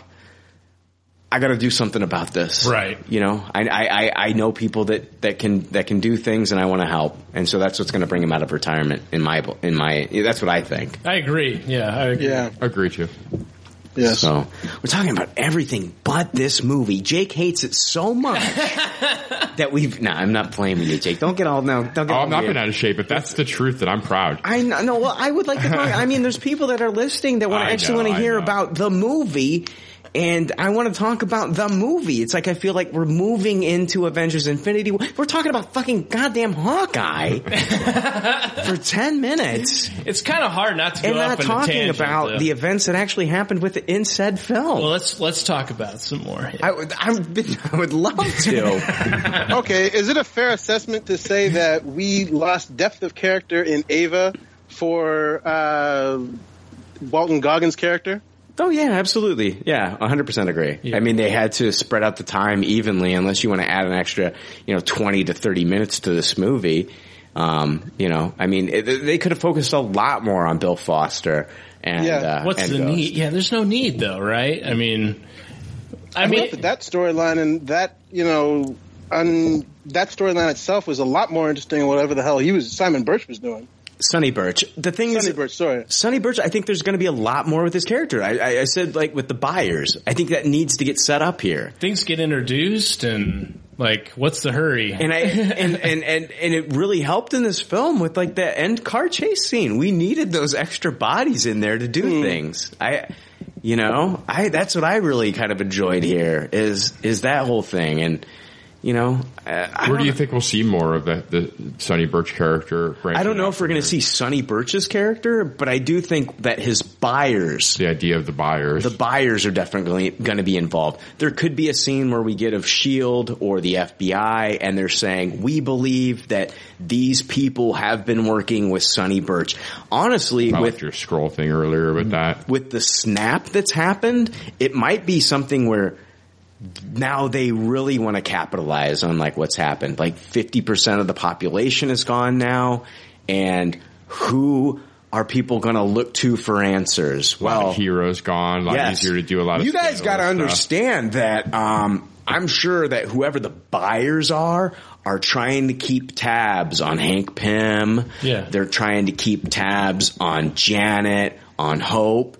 They might be watching this whole experiment that they've got going on. And that I don't what happened? Dude, we don't know what happened. Well, they got the van up there. We don't know what happened uh, to the uh, the quantum tunnel, the mini quantum tunnel. Right, yeah. Okay. So we don't know what happened to that. Who's going to grab that? I want to talk about that later. But Oh, fuck, who's going to? dude. It's still up on that roof. yeah, you're It's right. It's on that roof, okay? It's Uh. on the roof. It's unattended. That technology is up there for anybody to grab. Could it be the buyers? Shit. Could the buyers grab that? And then like, here we are with a time jump by Avengers 4 and quantum technology is like being, uh, I don't know. maybe- black market all over the place. who knows? Who's I in mean, control of that? Who's in control of it? Like, um, you know, we don't know what happened in Avengers 4. We don't know what happened with like, now that the soul stone is filled, now that, now that the soul stone is filled with souls, and and and and uh, basically the Soul Stone is in the possession of Thanos. We don't know what happened to the Red Skull. Yeah. Like, is he? He's not the. He's. Is he still uh, bound by the Soul Stone, or did the Soul Stone? Is the Soul Stone bound to Gamora now? She was the one that was pushed off the cliff in Right. Avengers Infinity War. Is she the keeper of the Soul Stone? Is the Red Skull, has he paid his dues? What the fuck happens to That feels logical. Yeah. So now is the Red Skull the buyer? Is the Red Skull? But see, that has that probably hadn't happened yet. He can't be no because like that doesn't Oh, work. yeah. That doesn't That's- work in the tri- So I'm definitely seeing, yeah, that the Skrulls could possibly be the buyers here because like that hasn't happened yet. Yeah. That's ha- this is happening concurrently with The Skrulls are perfect buyers too because they don't Yeah. need a front. Like Yeah. I was talking about how like oh they need someone they could just shapeshift. Into, Yeah, into- shapeshift. Yeah, absolutely. So you don't even realize you're selling this this Oh my god, Oprah Winfrey has been a Skrull this whole time. Yeah, Yeah. exactly. Well, yeah. Like we could find out like Stedman. Yeah, like Stedman. Charlie Sheen is a Skrull.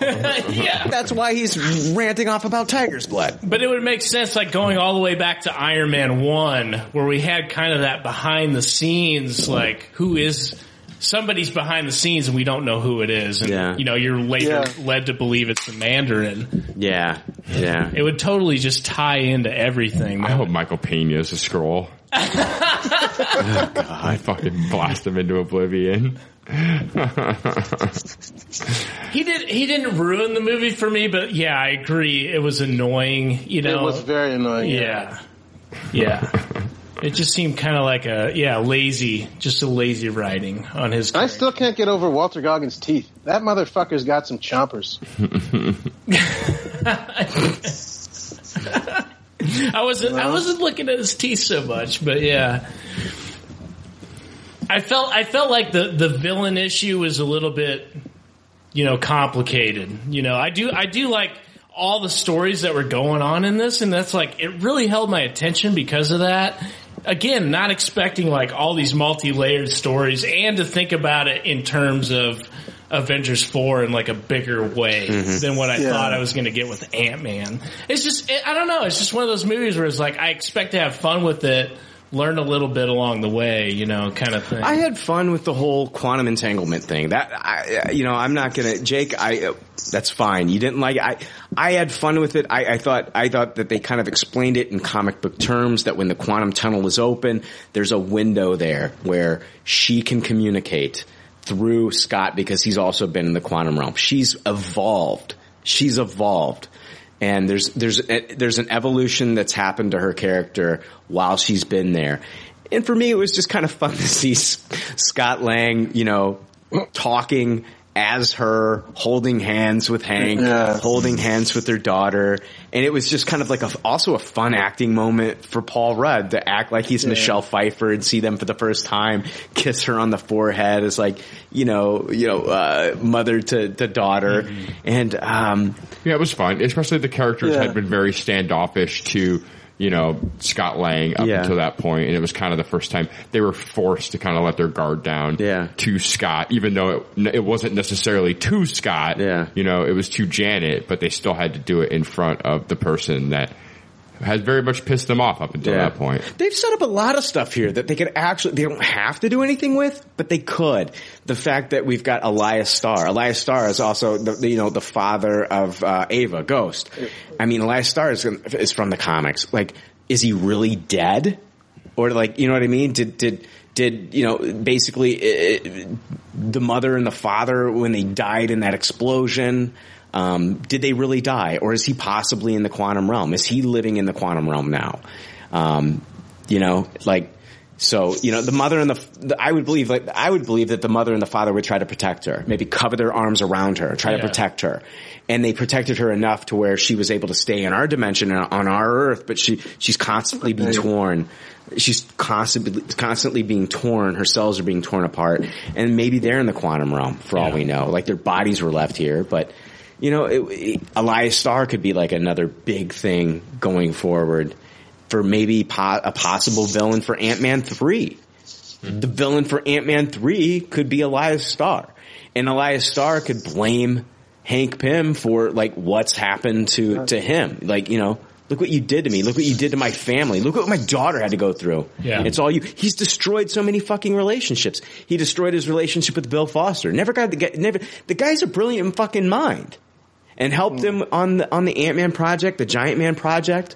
And he never gave the guy any credit. Never Felt would. sym- I felt total sympathy for that guy because Yeah. that's Hank's character, and I, I thought that was good. What about the turn? Did you guys were you guys surprised when No, no. he set them up? He set them up to basically he's like, "Hey, what about, you know, using uh, you know, the diffractor from an old suit?" Yeah. And then, you know, of course, Scott didn't destroy his old suit. They were able to track down, you know, the technology out there in the woods. That was Bill Foster setting them up. Like she knew that they were on their hmm. way and that they were going to figure this out. And so like when they show up and like he, you know, she's got them all tied up and he walks in, were you guys shocked? I, I was a little surprised, honestly. Like, I, I, I know it seems obvious, like looking back on the movie, like, yeah, of course he's in cahoots with Ghost, hmm. but like, yeah, no, I, I didn't. I wasn't expecting that whatsoever. I was shocked. Yeah, I, wasn't ahead of the game. Like I didn't predict it, but it also wasn't like a like I didn't. My jaw didn't drop by it. It's just like, oh, okay. Luther. I kind of called it from not the not from the beginning, but when you got to see what the relationship was between uh, Bill Foster and Hank Pym, you could kind of see how he would be jaded and would you know be could turn into a villain. So I was not really surprised when it all went down. Yeah, yeah, yeah. It it was, uh, and then we get like the flashback scene of of him, you know, coming across Ava after Shield acquired her. Was she in Argentina? Was that where that happened? I think so. I think yeah. that's where they so, were. Yeah. I think they were doing the experiment in Argentina, and then Shield flew him in there.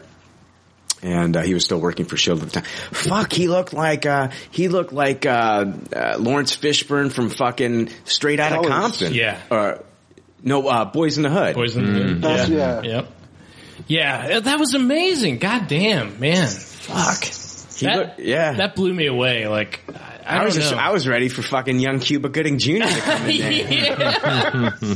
it was just, it was, just, it was joyful. Like, wow, like you guys really fucking nailed that. It's crazy. Yeah, I don't know.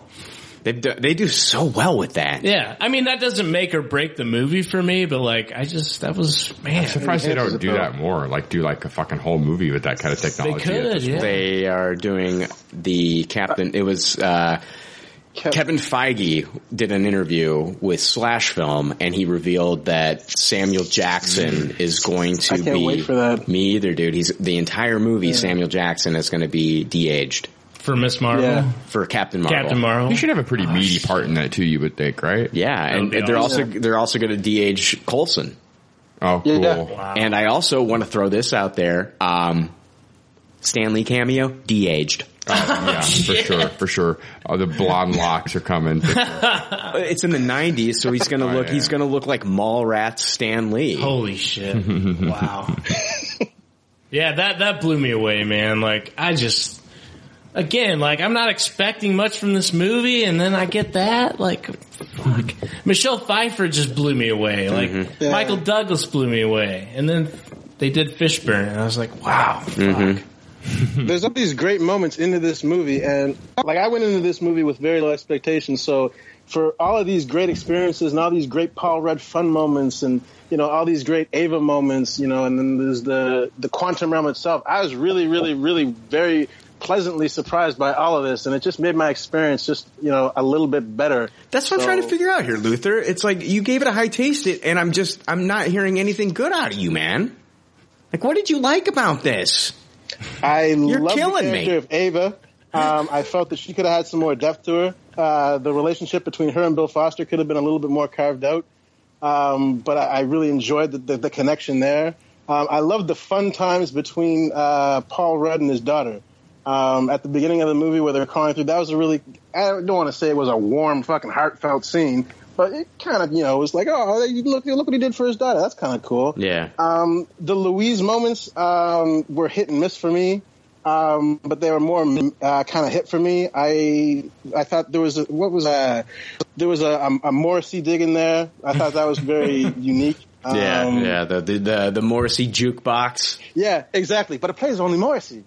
Yeah, Uh, we uh, we we appreciate his melancholy ballads. that was a good fucking joke. We call him Moz. Yeah. And, yeah, I, I mean it's it's one of those things like it like I appreciate that humor, but like just his and I love Michael Pena. Jake, we were talking about this out Yeah. on the porch. Yeah.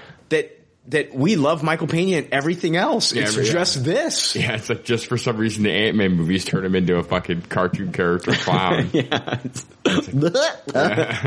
I don't know, but yeah, no, I, Luther, I, I'm not knocking you for loving that character in this movie because more times than not, people are like my theater was just losing their shit with Michael Pena, hmm. and I don't, I don't want people to think like of me. I just want everybody to realize that we have different tastes when it comes to comedic, comedic styling. Mm-hmm. Totally. And and and and I when I'm in the theater, I understand that people really enjoy this character. It just doesn't work for me. Like I wish I could mm-hmm. sit there and be like, "Oh my god, what that? This character's hilarious." But like it just for me it just does not work. It really just does not work. The the character that I thought that was the funniest character in this movie was Bobby Cannavale as like the the stepdad.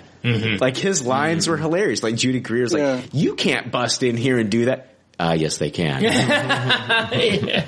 You know, and like just his deliver. I thought he's very funny. He's like got that really funny, good delivery, and he's not like a animated cartoon character. Like if somebody would have punched Michael Pena, I could literally, I wouldn't be surprised if you saw cartoon stars and birds fly, flying around his head. Like it's not out of the realm of possibility with that cartoon character that they've made him.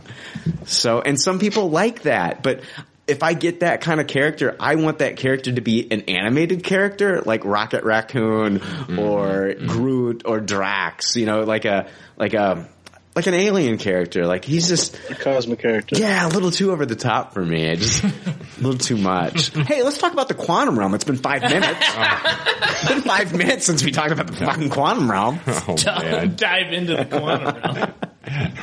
Take a deep dive into the quantum realm. the overhead luggage compartment of the MCU. Stuff all your important shit in there so you can take it out later. Uh, I still love the quantum realm. Still a fan. Still, still a fan. Still can't wait to see how it's used in in future films. I'm really excited because we know we're getting the quantum realm. God damn it! I'm talking about the quantum realm Yeah, again. Jake, you do this to me, you son of a bitch. It wasn't me. no, it's my mockery. It's my my mockery of talking about said quantum realm, and then Maybe you complain your about yes, again. your then your negativity, and then it's like me trying to like raise it back up, bring bring back the positivity. I fall into this trap with you every time. this is a Fucking quantum realm. You stashed me in the quantum realm and put me back. I would love.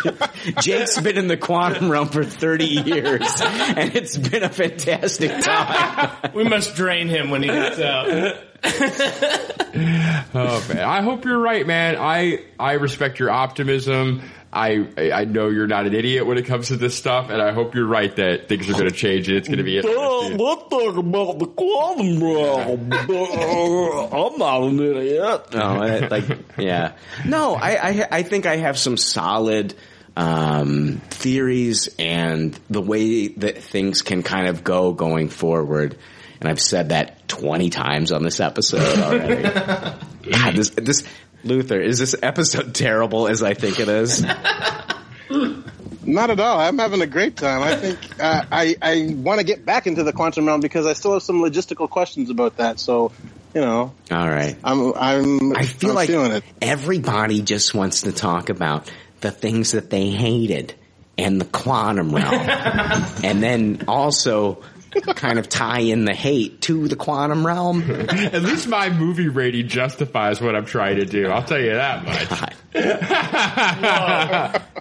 I'm not Mr. High Tasted like Lou over here. I, I man, tossed hey, it from man. the beginning. That's true. I will give you that. Lou, like, that- basically, Lou, you, you talked about how you high tasted the movie and I've Yes, really heard nothing good out of you.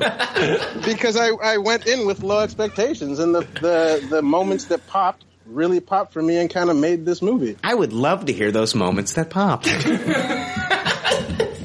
Uh, I think one of the main things, one of, I'll unrelated, not really unrelated, but one of the great things about this movie I thought was the the end credit scene with all those action figures. That kind of blew my mind. I really loved the credits. You're bringing up the like. I want to know the. the I didn't even stay for that part. I don't even know what he's talking about. you don't remember the first, the first, the first uh, credits. The first Oh, with the action where they're figures. Exactly. Yeah. Yeah. I thought that was. I'm an action figure junkie though, so that kind of blew my mind. I was really impressed with Hank Pym um, and the the depth of his character in this movie, where you got to see how disliked he actually was. Uh, Yeah. I, a big fan of Evangeline Lilly. Big fan of the suits. Although on her suit, it looked like she was just wearing a big cock and balls on her chest, which was weird. Oh, totally, totally. Yeah, that, that, that, that, Um, Did that you- was. A, do you- do you see that? Oh no, no, that that was a huge thing that they were talking about on Reddit, like before this movie came out. Like people were. Sh- like her suit, yes, it looks like it looks like a, a penis and uh, genita- It just looks like genitalia hanging off of her uh, off, off off her chest there. Um, yeah, there's the penis and uh, and some genitals. Mother Nature. Mother Nature added.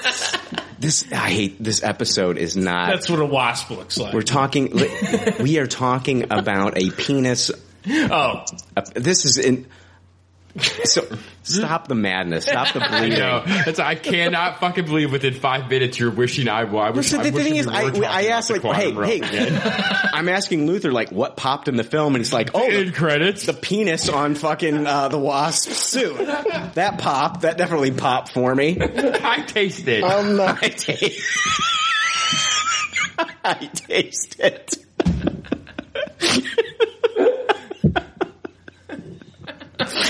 I don't really know what to say, fellas. I really enjoyed the movie. I mean, I'm not my my review of it and the, my, comments on it might not do it justice, but I really did thoroughly enjoy this movie.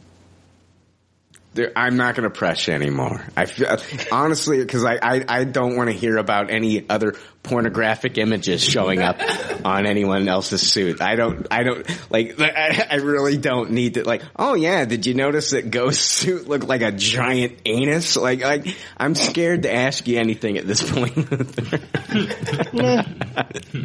Did you notice the way the holes were like placed on Ghost mask, right? I think the quantum realm is uh, Galactus's butthole.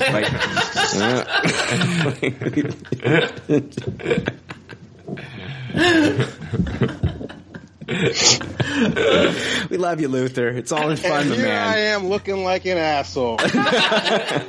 It's all in fun, man. It is all. I hear ya. I, oh man, um, we didn't really have any outside influence with any other characters within this film. No, no. I mean, this was pretty much an Ant Man and the Wasp self-contained story. I do want to take the time to say that I loved Evangeline Lilly in this movie. Absolutely, she was great. Mm. I her act, like I talked about her action scene in the restaurant. That was absolutely fantastic. You know, I th- when she kicked people. Boom! There was impact. Yeah. And I mean, there was purpose. And the choreography was fantastic. And then, um, just her interactions with Paul Rudd were really great. Every time. And the love that she had for her father. I think that they really made a great point of showing how much that she loves Hank. Yeah. I mean, there was the part where Ghost like kicked this chair. She's like, you do that again. You don't, don't do that again. You know, and I, I loved that. I loved, um, the car chase scene at the end of the movie where she's like, going when she first like goes down to like re- really small, you know, and then like pokes her way into the back window of that vehicle mm-hmm. and shrinks and the guys hit themselves with the machine guns and she's flipping all around and all I'll- I I loved every bit of it. Yeah, there wasn't like a ton of action, but like the action that they did do, I think was like really. Oh my god, the action that they did do I was love well worth it. with with the power set that they had, and even Ghost as Yeah. well. You know, just I, I like that. I, I think they did a really. and we got a Tim Heidecker. Tim yeah, Heidecker. we did get for a Yeah. couple seconds. Yeah, we got a Tim Heidecker cameo. That was dope. I love that. Uh, Tim and Eric, we got Tim Heidecker there. I was just like, all right, that's cool. I, I think what like I, I had a big like if if we can go back to the first movie, like what's my biggest problems with the first movie was like forced humor and you know like that and I think I think that in this movie was very subtle and like it's very interplayed with like the family relationship. So you have all this humor based on you know, uh, father daughter Mm-hmm. relationships and stuff like that. And like, I, I don't know, like it's a different Marvel movie because of stuff like that that kind of elevates this to like a high taste it. Like, I don't care about, I don't really care about the Ant-Man or anything like that. And like, it doesn't necessarily have to tie into a, a, uh, Avengers 4 for it to be like, you know, I'm fascinated by the ant communication. But it does. I'm fascinated by the ant communication. Like I loved it when they when they first went into the lab, and you've got like ants like picking up components, moving them around. Yeah. There was like two ants in the quantum tunnel. One had a laser strapped to his back, and he's doing like welding or some shit. That's comic book. Yeah. Mm. That's one thing I liked more about Yeah. the first movie than this movie, though, is the more of the stuff with like the actual ant community and kind of the exploration of that. I felt Yeah, like it they was had a lot- mostly just used as comic relief in this movie. Oh, I will because he didn't have Antony. He didn't have like his own ant that he really kind of like bonded with in this movie. We had that. I laughed at the Ulysses Ulysses S. Grant Ant, and then uh, Antonio Banderas, Yeah. and like the you know like the seagulls coming out of the sky and like snapping up the different uh, ants as they as they try to rescue him. Um, I love the ant cam, just like they've got. You know, like I was looking when he's like in the in the van, and you know it's uh, Hank Pym, and he's in the van, and it's an Ant Cam seventy two. Like this is, it- it- we know that there's at least 72 ants that have these cams. I love the ants, the communication that they had with the arrows where they formed the swarms. And, um, the ant that they had in the house that was like doing his daily routine. Yeah. you know, I, it, I thought it was fun. I thought it was creative and a fun way to get children kind of like laughing and stuff like that at these scenes, like an ant chilling on a couch eating Froot Loops. Yeah. Like you're not going to see that in any other movie. Like that's this is Ant Man. They're going to give you that kind of Mm. shit. And Right. Ant, I mean that post credit scene with the ant playing the drums, as stupid as it was, and we'd already seen it in the trailer. You know, it. The only thing, the only thing that I really got out of that fucking post credit scene is that there was an emer- emergency broadcast system that was being played throughout the house. Right, right. That's really all that I got from that. I, I- there was nothing else. Um, it was funny because it was there was somebody in my theater when I watched it today. I watched it this morning, and uh, this the first mid credit scene played, and then one guy looked at another guy and he's standing up, and the other guy's like, "Hey, let's wait for the next credit scene." He's like, "Oh, do you want to see an ant play the drums?" Yeah. And then like the other guy kind of like, "Oh," and then like he stood up too, and then they both left. Yeah. So we have this lady. She was like, "There's one more. There's everyone stay around. There's one more seed Like Yeah. she was fucking being the fucking savior of the MCU, fucking letting everyone know. Like, oh man, if I would have stayed and watched the ant playing the drums, I would have gave that lady a wedgie. All right. So what we're gonna do is I we're going to because I don't I, I, we're just gonna we're gonna deep dive into post Ant Man stuff Mhm. here in a Awesome. moment. We're gonna take a quick break. We're gonna come back and we're gonna do a deep dive into the stuff because like Yeah. I tried to do a deep dive into the actual movie.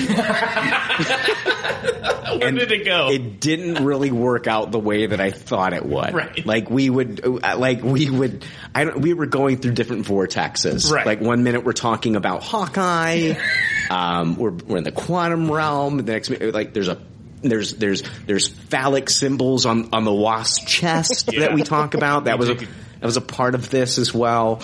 Um, so yeah, um, we're going to, we're going to take a quick break, come back, and then hopefully talk about you know, stuff. Uh, I think we can stay on track with this one though. I think you guys want to talk about this. yeah, yeah. Like I said at the top, I, I Tupperwared the first in sequence. I we are talking about that mid-credit sequence, Jake. This is you can you can we can we can dissect this and we can just yammer on about this for as long as you want to, buddy. Nice. Okay, we won't talk about anything else prior to getting to that point. All right. Okay. So okay, all right. We're gonna take a quick break. We will be right back. All right, hey, we are back, and we are here to talk about the uh, mid-credit scene that uh, we we discussed the post-credit scene. I'm not going to talk about that anymore. The big one to talk about here is the mid-credit scene for Ant-Man and the Wasp. And in the mid-credit scene, we've got Pym, Lang, Hope, and Janet, and they attempt to harvest quantum healing energy to continue assisting uh, Bill Foster in helping Ava. So. Uh, what happens here in this scene, as you all know, since you've watched the movie, is that they send him there. He gets the energy. He's ready to go back. We've got Hope counting him down. Five, four, three, and then they all turn to ash. And now we've got Scott Lang trapped in the quantum zone, uh, quantum realm. Now, is is he trapped though? Like, if did they think about this possibility? I don't think they did. I don't either. I- No. So it's no. it's not like if he if he brought a blue disc for his regulator, he could come back just like he did in the first Ant Man film. I think he's there without a blue disc for his regulator. Yeah. And the only three people that know where he's at got dusted. Yeah. Bill Foster, though, is Oh. well aware of this. I think that Bill Foster does know that they were planning this, but Bill Foster, now that he has said, hey, uh, you know, there was that scene with Ava, and she was basically saying that, uh, you know, hey, you can, you don't have to associate yourself with me. You can leave now. Nobody knows that you've been helping me. And he's like, no, I'm going to stay with you. So like, he might be now, he's, he hasn't shown back up to work. Right. You know, it's like, so like they might put two and two together that this guy's in on it with her. Hmm. For all we know, we don't know that they might they might have been spotted together, whatever. But anyway, I think that he knows that they've planned this day to do this thing, this experiment. So Bill Foster might know about this experiment. I'm not 100 percent sure though. Um, but um, Peyton Reed talked to Den of Geek about how they came up with this mid-credit scene, and he said, what we didn't necessarily know was how we were going to deal with it. Do we glimpse TV monitors and TV reports of stuff going on in other parts of the world? That seemed kind of lame and obvious. We've seen that in other movies. It didn't feel particularly inspired. Uh, I think that Marcus and McFeely, so he's talking about Christopher Marcus and, um, uh, is it what's his McFeely? Christopher Marcus and Stephen McFeely. I can't remember McFeely's first name, but they he said they did crack. They did first crack at that scene just conceptually. They set up these elements, and we refined it with our writers' room. It felt like our movie's very particular way of dealing with that scene. So it was actually Marcus and McFeely that came up with this idea for him to get trapped in the quantum realm. So how will Ant Man get out of the quantum realm? That's the big question here going forward.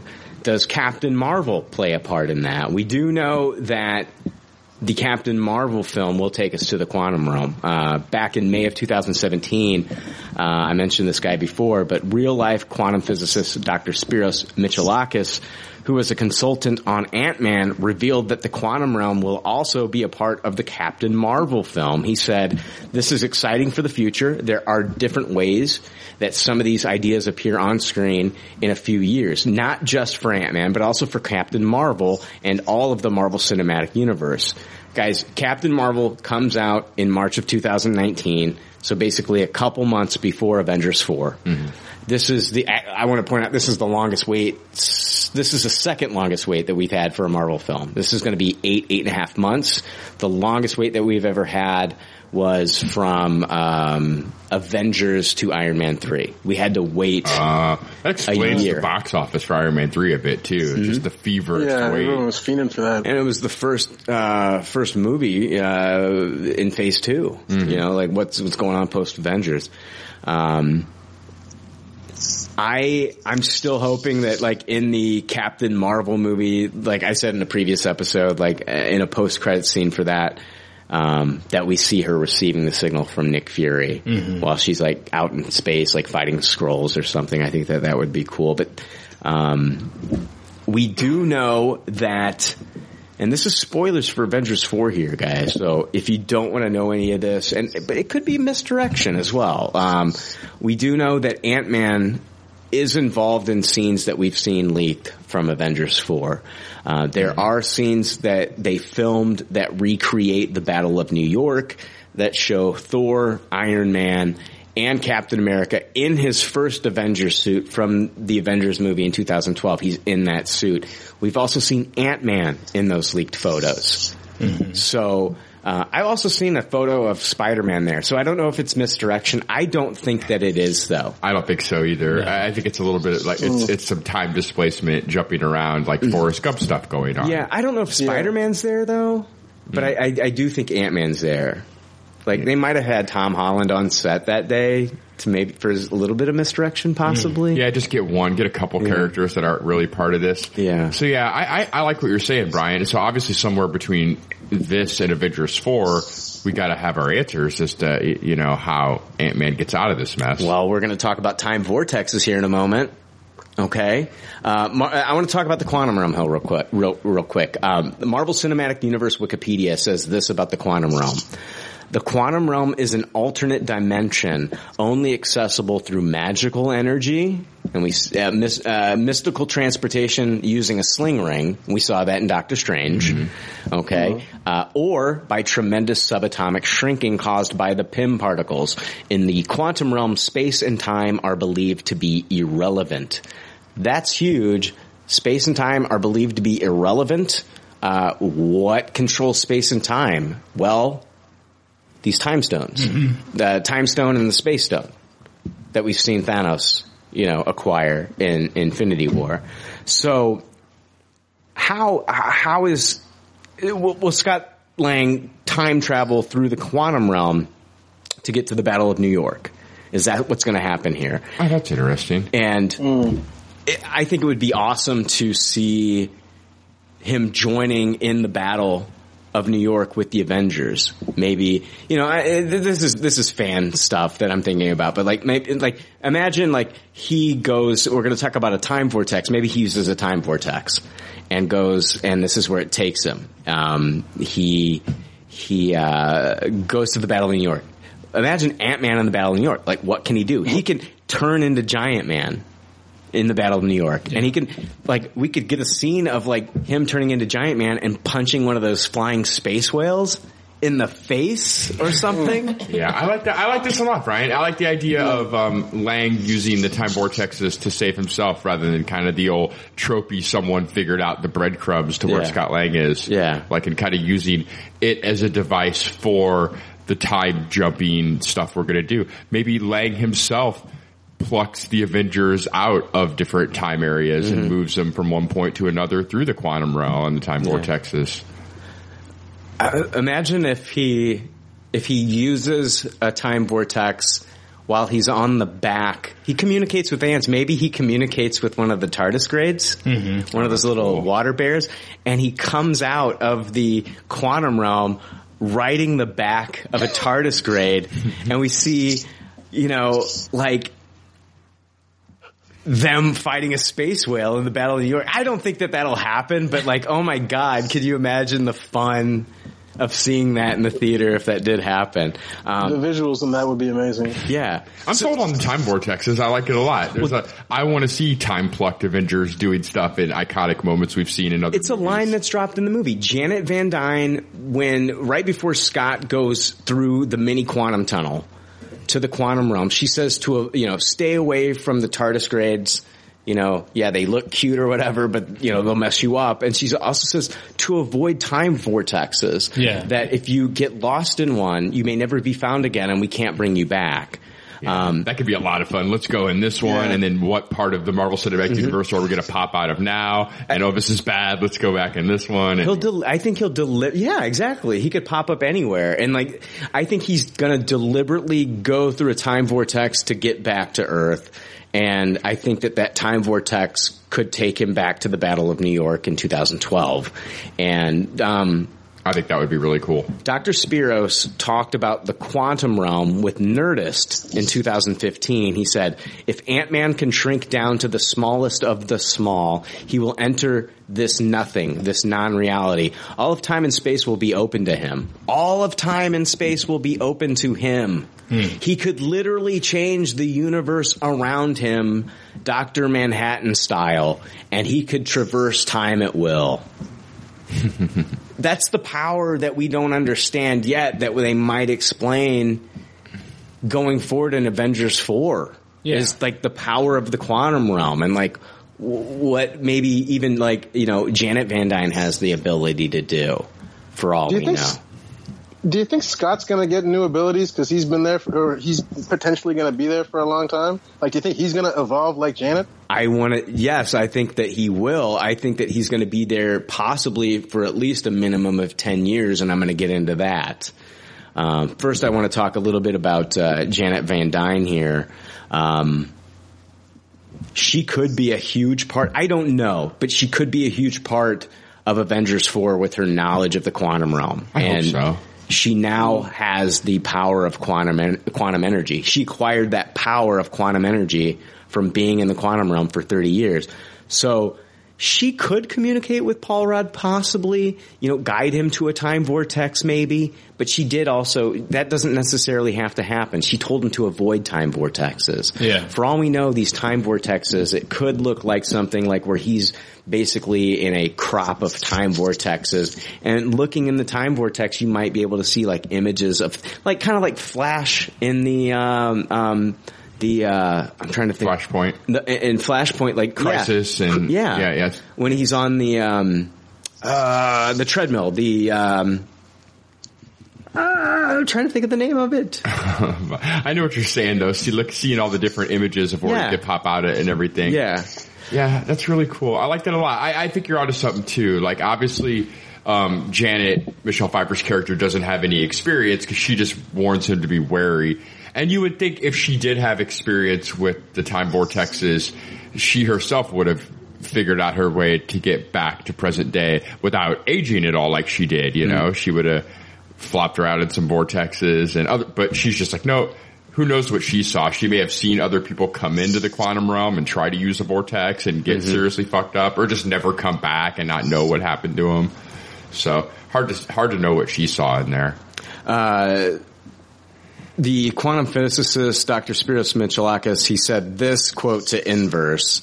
He said, if someone could go to a place where the laws of physics as we know them were not yet formed, at a place where the arrow of time was broken and the fabric of space was not yet woven, the powers of such a master of the quantum realm would only be constrained by their ability to come back to the same or similar reality from which they departed.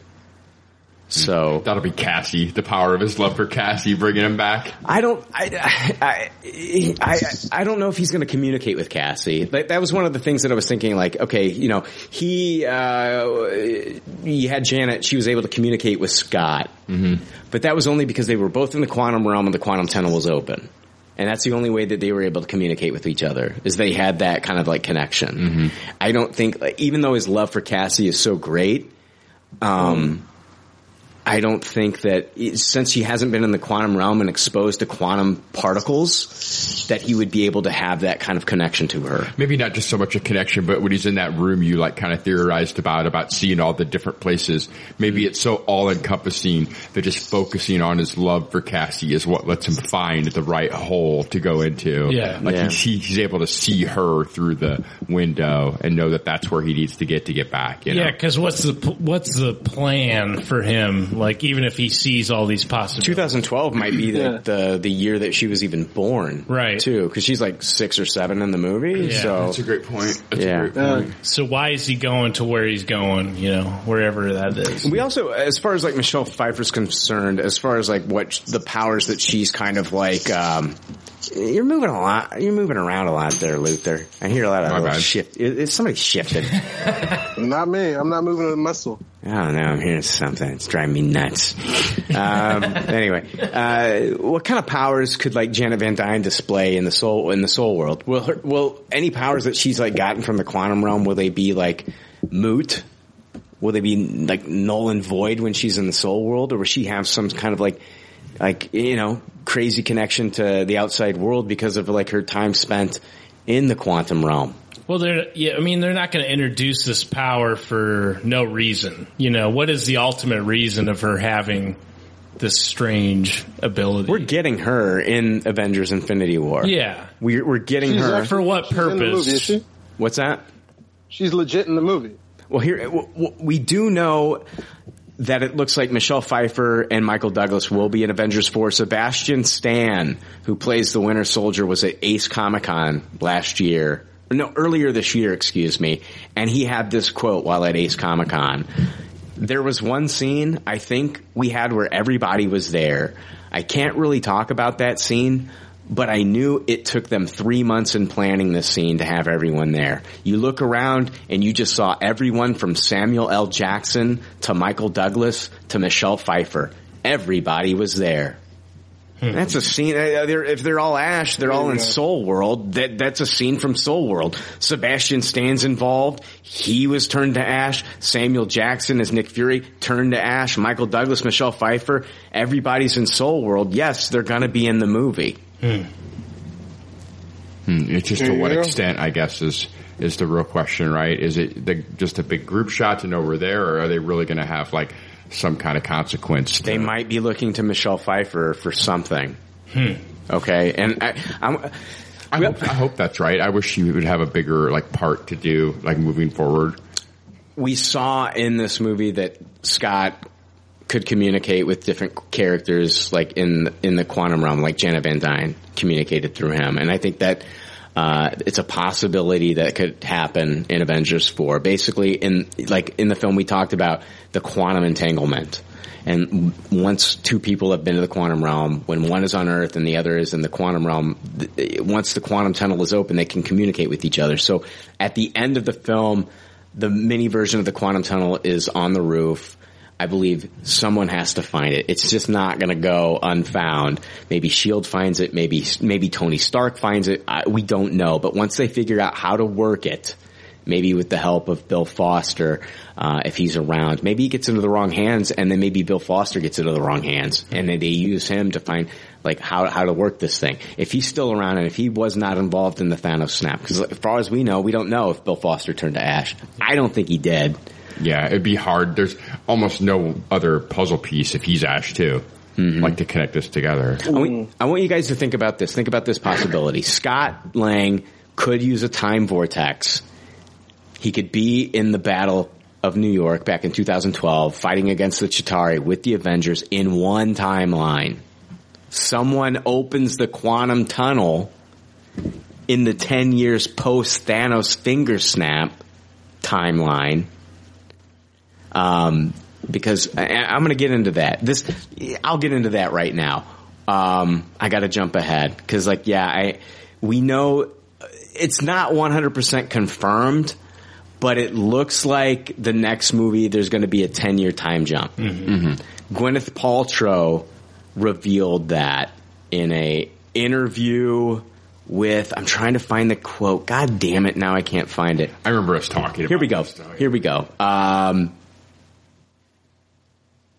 Gwyneth Paltrow said in an interview with the official Avengers uh, uh, Infinity War magazine, which I don't know how official that magazine is, but she said Pepper and Tony have had a real long journey together. She obviously starts as his dutiful assistant, and then the relationship evolves, and now this decade later, they're married and they have a child.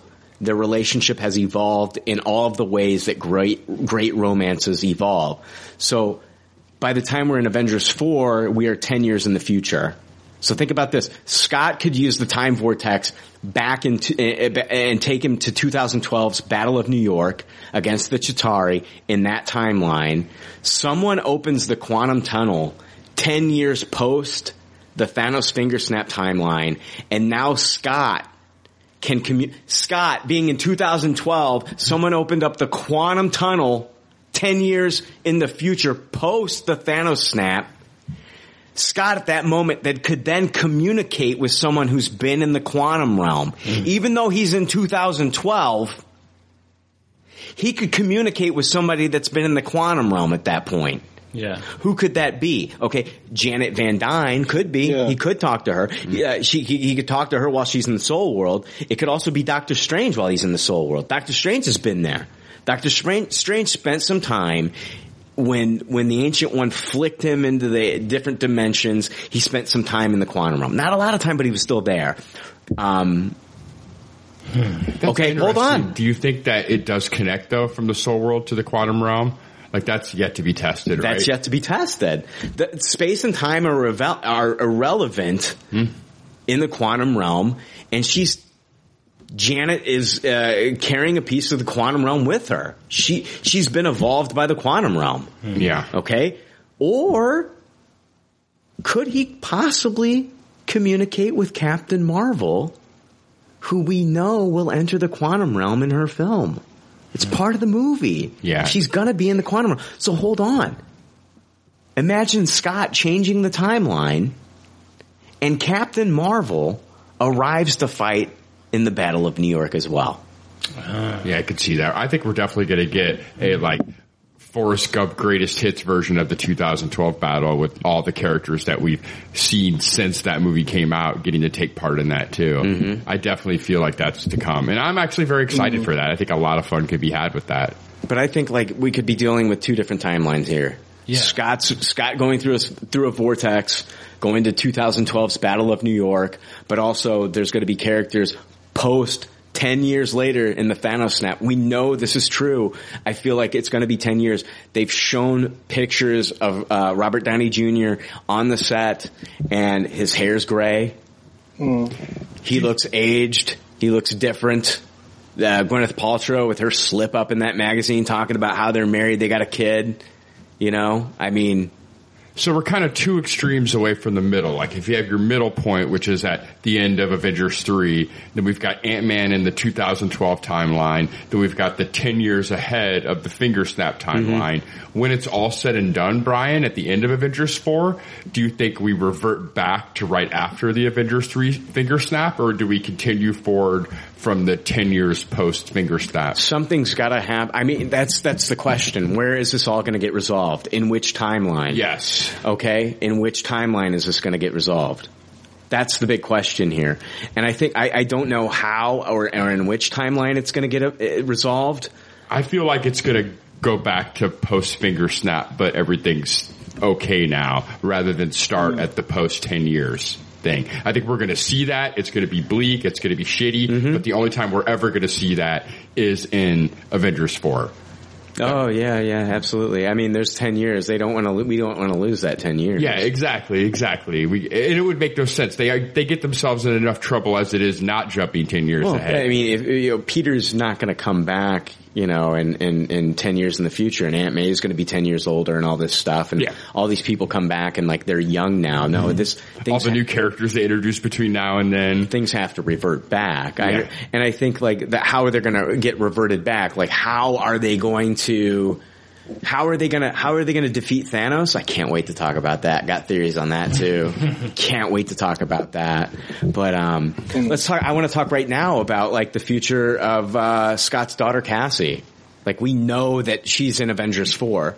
She's being played by actress Emma Fuhrmann, who is also she was in the Adam Sandler and Drew Barrymore comedy Blended.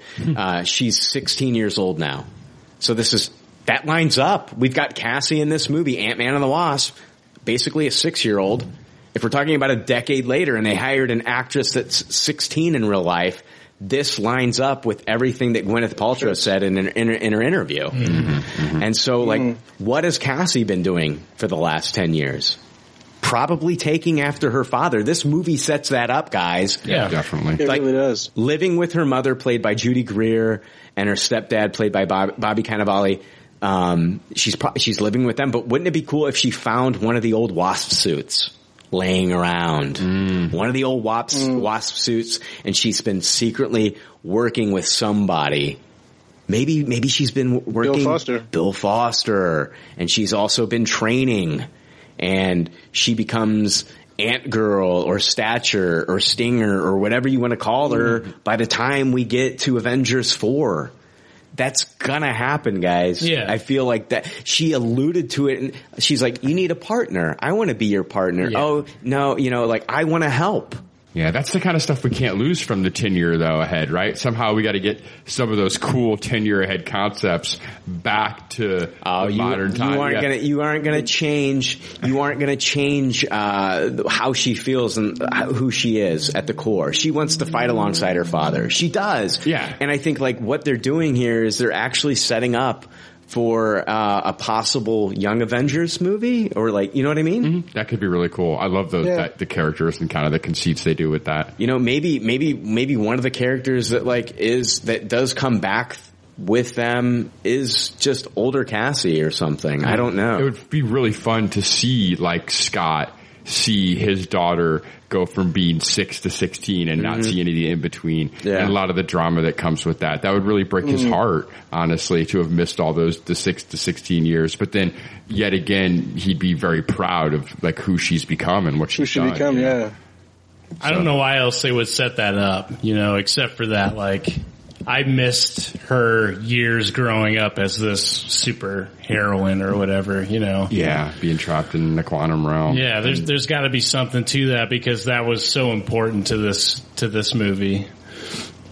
Okay, so um, Scott Lang's in the quantum realm. I don't know if he's ever. I don't. I don't, think he's going to meet Captain Marvel in the quantum realm. I, who, who knows? He could meet someone in the quantum. I don't know. We'll Yeah. we'll find that out. Um, some people were saying like right before Hank and Janet leave the quantum realm. I've seen the movie three times. I have not seen it. Some are saying there looks like a domed city in the corner of the screen. I have watched this movie three times.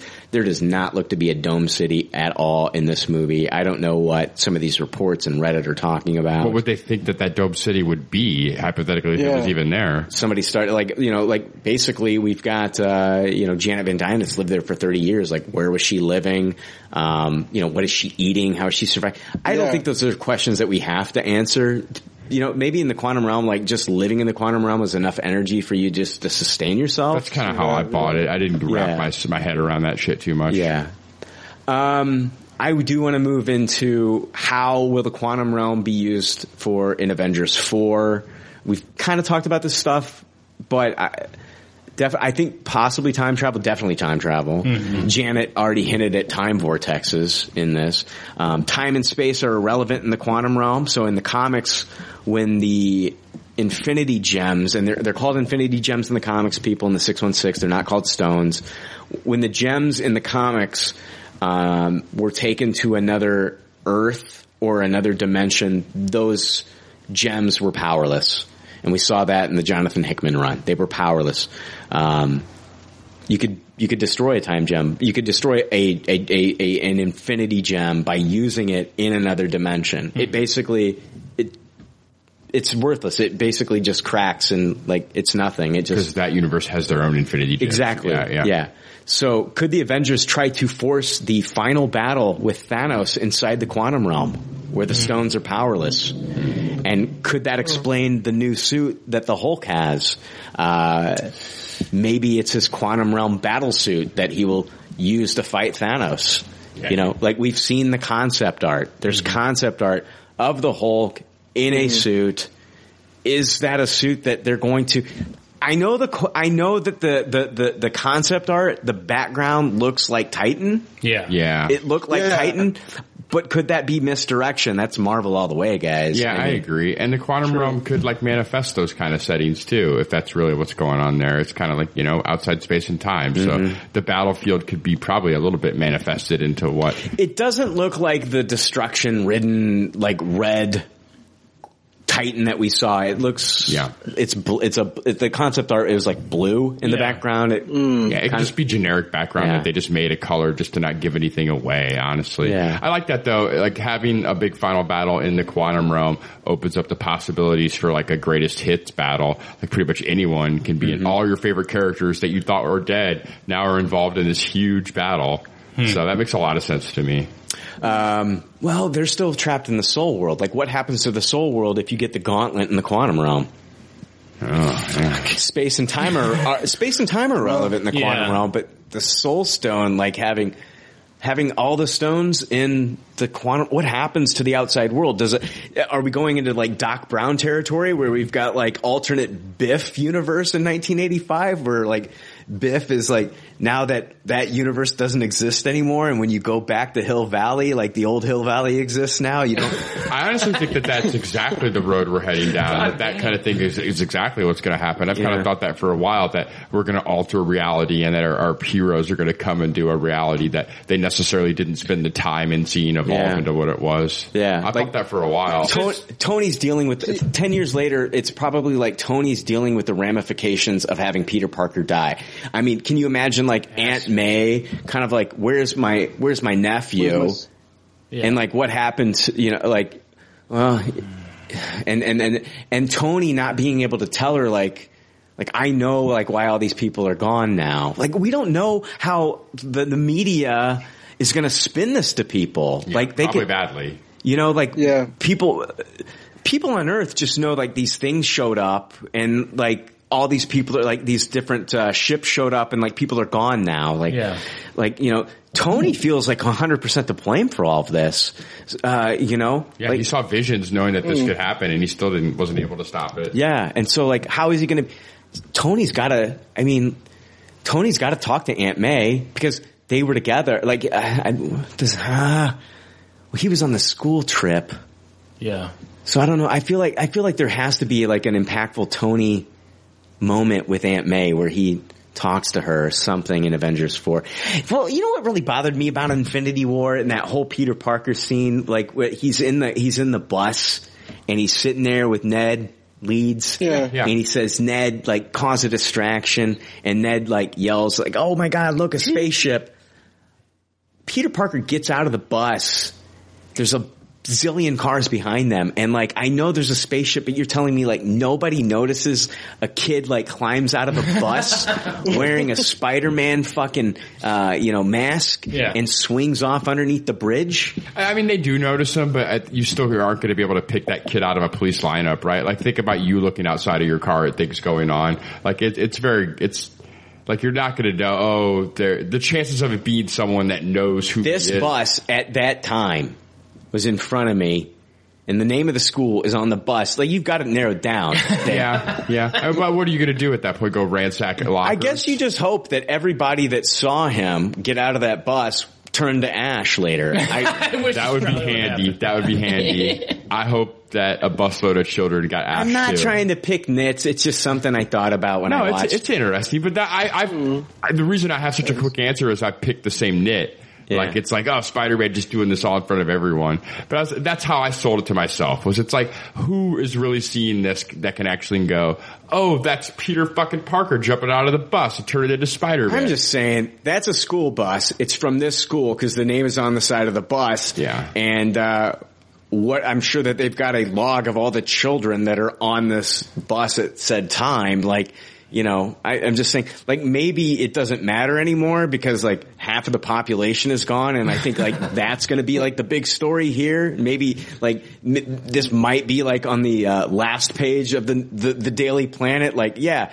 uh, kid swings out of a goddamn bus. Yeah. Yeah. And uh, yeah, did Peter make a rash, bad decision there for his identity? 100% yes. I, I agree with you. But luckily the results made up for I know. I'm his- picking nits, man. I'm Yeah. picking nits.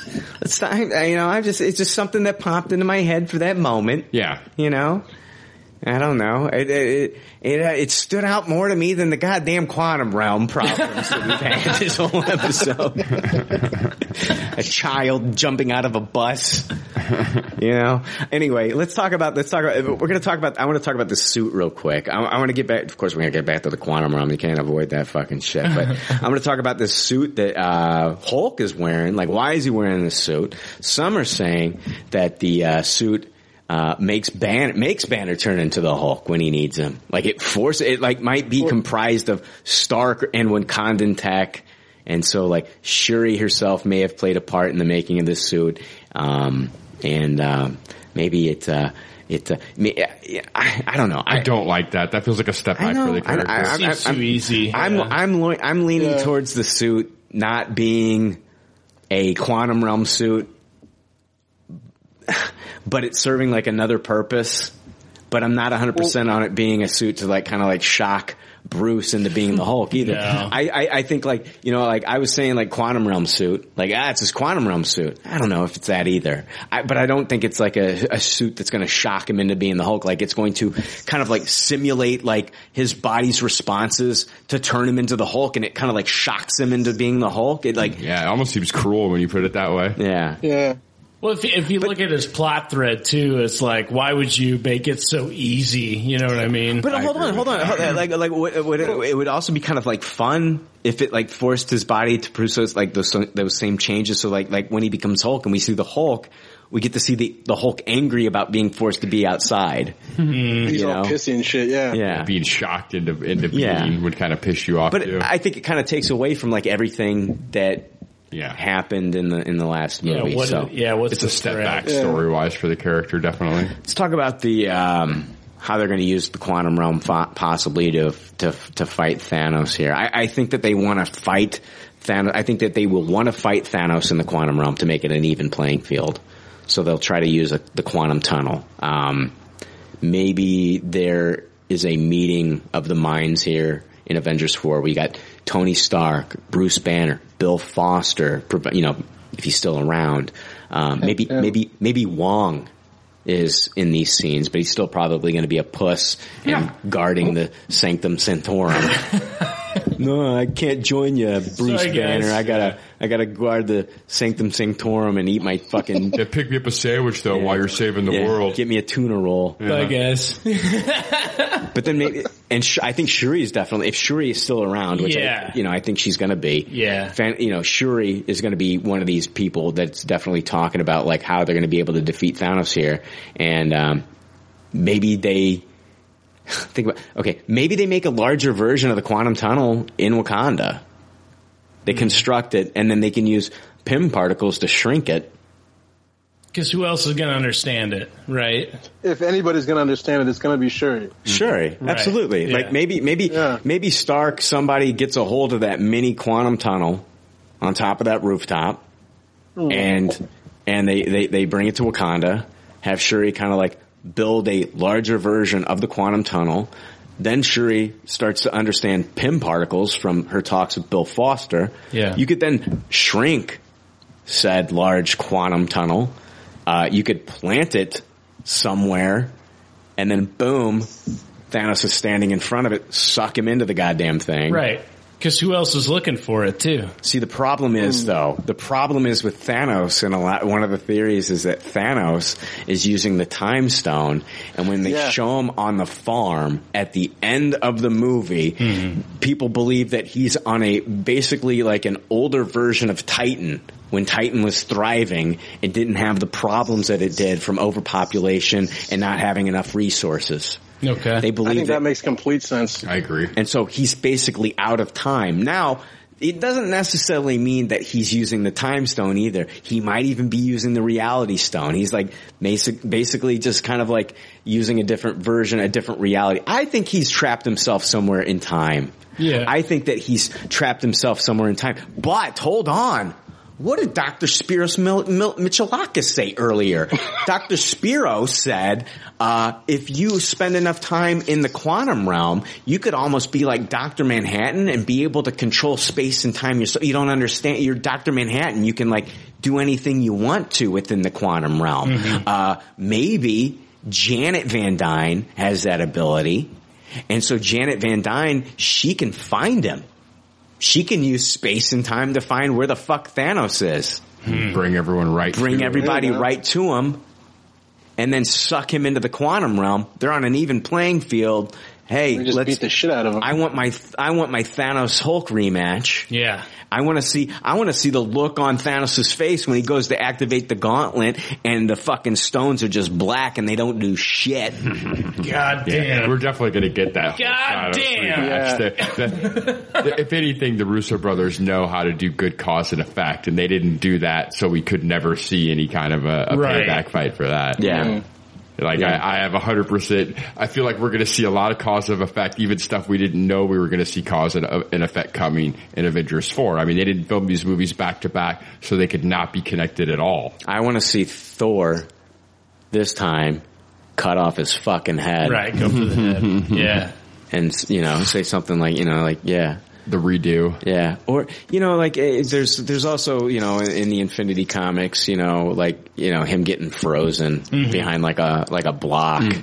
You know, Mm. like transparent kind of like block, Yeah, you know, and like stuck in it. And that, that, that, that, that way, you know, he's like just trapped powerless in the quantum realm and, you know, maybe we get Brolin again in the future or Mhm. something like that. But we know we're probably going to get Thanos in the Celestials film that's been greenlit. So there's, um, there's a Reddit theory about, it's more of an Easter egg. It was posted in the Marvel Studios spoiler subreddit, and it was posted by Magnificent Giraffe um, on uh, Reddit, and it says during the post credit scene of Ant Man and the Wasp, when Scott is calling out to be brought back with no response, the clouds in the quantum realm behind him form into a smiling Thanos face. Wow. Hmm. And so some are speculating, some are speculating that it's also Dormammu as well, and that That's the rumor that I heard too. yeah, that maybe Dormammu is like going to be involved. I hope so. I want more Dormammu. I don't want it that just be a flash in the pan one movie thing. I think that would sell that character. Wouldn't short. that be crazy if Yeah. Scott Lang's communicating with Dormammu? Yeah, that would be cool. You know Dormammu's been to the quantum realm. Yeah. Come on. That shit small potatoes. Well, he's trying to find his way back to back to the back to Earth, right? To, to fuck shit up. So Yes. I mean, it is conceivable that he, you know, found his way to the quantum realm in order to find his way back to get revenge on Strange. Yeah. Hmm. So I don't know. That, that this is like this is the stuff that's just been driving. These are the things. These are the thoughts that I've had. The things that that have been driving me crazy after watching this movie that I can't stop thinking about, and that I'm really excited for. And the possibilities are endless. Maybe some of these things will happen. Maybe none of these things will happen. But it's still fun to think about. Yeah. Yeah, It's, it, I think one thing you can guarantee though is that that Ant Man, Scott Lang, and the Quantum Realm will definitely be a huge linchpin puzzle piece in what happens between you know Captain Marvel and Avengers 4 mm-hmm. Like it's Yeah. definitely not going away. Yeah. Right, and, and that's I, I think that goes back to like again like why I like this movie is like it's it's it's very subtle. Like it, it- you you can think about it a little bit or think about it a lot, but like it really does connect to what's going to happen Mhm. later on. Yeah. But when you watch it, it, it feels like a very intimate family. Like it's a different Marvel movie. It's a different like hero Marvel movie. No, it doesn't sacrifice like It's what weird. happens. I don't think it's. I, for me, it didn't sacrifice like the main story. Like it, like it.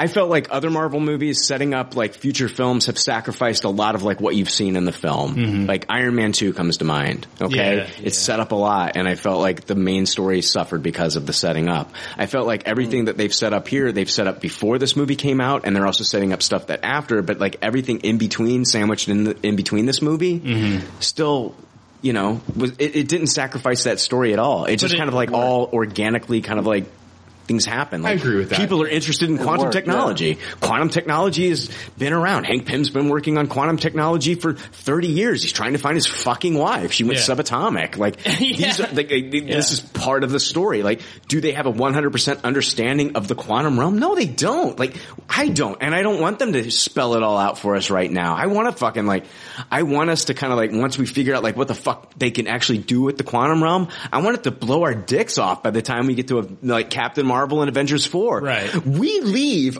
Captain Marvel, the theories that I have here are going to completely change. Mm-hmm. Cause we're going back to the quantum realm in Captain Marvel. Yeah. And they're gonna, they're gonna open up, they're gonna give us a, a few more fucking like nuggets of knowledge about the quantum realm. And like the theories that we come up with today are gonna be completely different theories the day we walk out of the theater after seeing Captain Marvel. Yeah, I Right. agree with that. I agree. with that. Once we know the connection between Captain Marvel and the Quantum Realm, it's really going to like solidify Yeah. what we're going to know going forward. Uh huh. Absolutely. Yeah, I agree with that.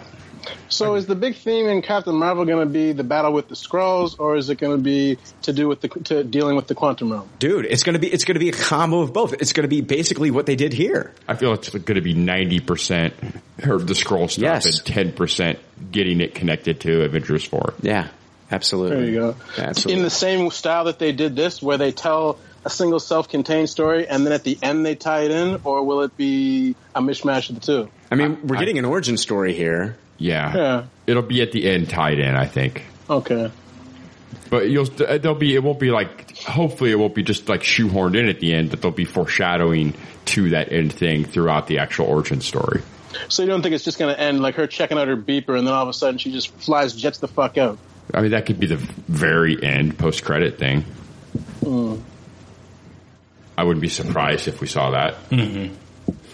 Um, did you guys hear about the uh, Thanos subreddit that eliminated half of its That's awesome. subscribers That's so that they could achieve balance within the subreddit? Yeah. That was great. Yeah, the uh, Thanos did nothing wrong subreddit uh, banned half of its users as a tribute to Thanos. Even though the site's administrators were not pleased with the idea, the mods are moving it. They moved ahead with the plan to emulate the Thanos snap at the end of Avengers Infinity War, eliminating over hundred thousand people. Um, That's and fucking awesome. and uh, Josh Brolin actually filmed a Thanos snap for that subreddit. Oh, nice. Oh, what a good That's sport! great. So the moment that they did the elimination, you could watch the video of Mm-hmm. Josh Brolin uh, snapping his fingers and then get, them getting rid. That is beautiful thing. That is a beautiful Mm. thing. Yeah, It's so beautiful that I'd almost be disappointed if I wasn't one of the people snapped away. There needs to be a website like where they have like a memorial wall. Yeah. You Oh, I can, like agree. pay tribute to like those that didn't make it. Yeah, poor guy. We upvoted this comment like fucking hundreds of times, but he still didn't make it. He's fucking dust now. dude like where we're oh man wouldn't that be okay so it's it makes perfect sense in the uh, perfect sense in the avengers 4 movie that it's 10 years ahead because like that's a decade. That's think about it like there might be like a, a news story that we see like hey it's been it's it's the 10 year anniversary mm-hmm. of the Thanos snap there could be we could see a memorial of like all the people in that city in like Manhattan mm-hmm. in New York that they like we're going to see things change the technology is going to be different we're going to be 10 years into the future a world that has Wakandan tech too Yeah. all right. So Yeah. th- not not only are we going to just see like where are the Avengers now, but we're going to see like what the future holds for the world that's 10 years post what's happened here, how it's affected everybody. And then also like Wakandan tech being introduced into New York City and all this stuff. It's hmm. going to be this is going to be a great fucking movie. They in have to. pretty cool. Yeah, Yeah, it, it it really desperately needs to establish what happened to the normal civilians with Yeah. all the people disappearing. And I think something just as simple as someone showing up to a memorial does a really good job of that. Yeah. Just, you do have to very quickly and not dwell too much on it, but let everyone in the audience know that this has affected everyone within this world. And now it's Mm-hmm. 10 years later and we've, we've, we're moving on the best we can from it. Yeah. You know? Yeah, forget about the Man of Steel losses at this point because the snap of the finger, you're talking about people who make food, people who, Yeah. you know, run power Everybody. plants. Oh my god, we saw like in that scene we saw like we saw like planes crashing, Yeah. cars crashing. That's everything. That's your infrastructure. Like, what is that? You have to have Wakanda step in to save, like, to Well, do what's the right left of thing. Wakanda anyway. Yeah. Yeah, yeah. What's left of Wakanda? Yeah, but it's Yeah. still more than, yeah, still more than what we got. Yeah, but uh, we're going to be dealing with a world that's ready for this to possibly happen again if they don't know the truth. So, like, Yeah. I wouldn't Yeah. be surprised if like they all like the whole world has like those kind of like force fields set up. Like New York's prepared for that. You know, like. What It to do in be. case of finger snaps PSAs. Well, they don't know if it's a, they don't know it's a finger snap. Yeah. They just know like They like have no, no, they have no idea about Thanos, do they?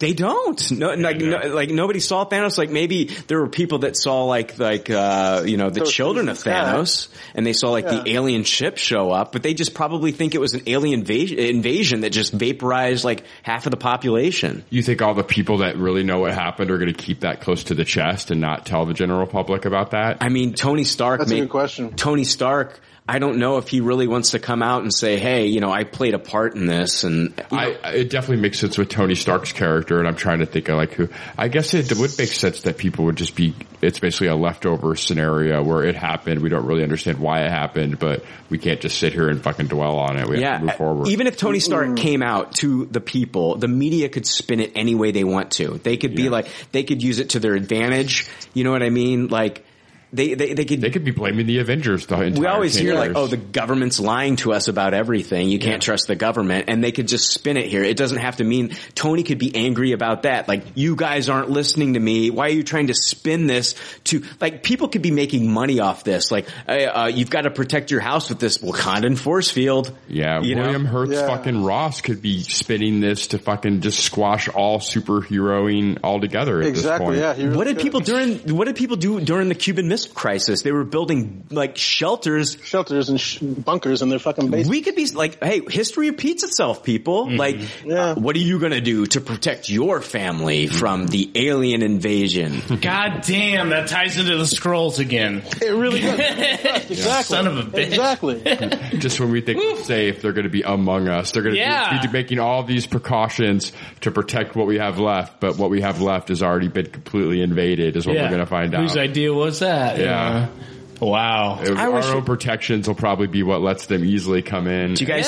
do, you guys do you guys? Do you guys think Stan Lee was in the snap? Do you think that he went up in Ash? Oh man, I hope not. I hope, I hope Stan Lee's a Skrull. I wonder if like like the cameo in Soul will be in Soul World in Avengers Four. Like we see It'll just him. be farting around in the background. Yeah. like we see like you know like uh, you know Michelle Pfeiffer, Samuel L. Jackson, and Bucky, and everybody that's gone, and then like they get like Excelsior, you know, like I, I'm dead, you know, like I'm in the I'm in the soul world.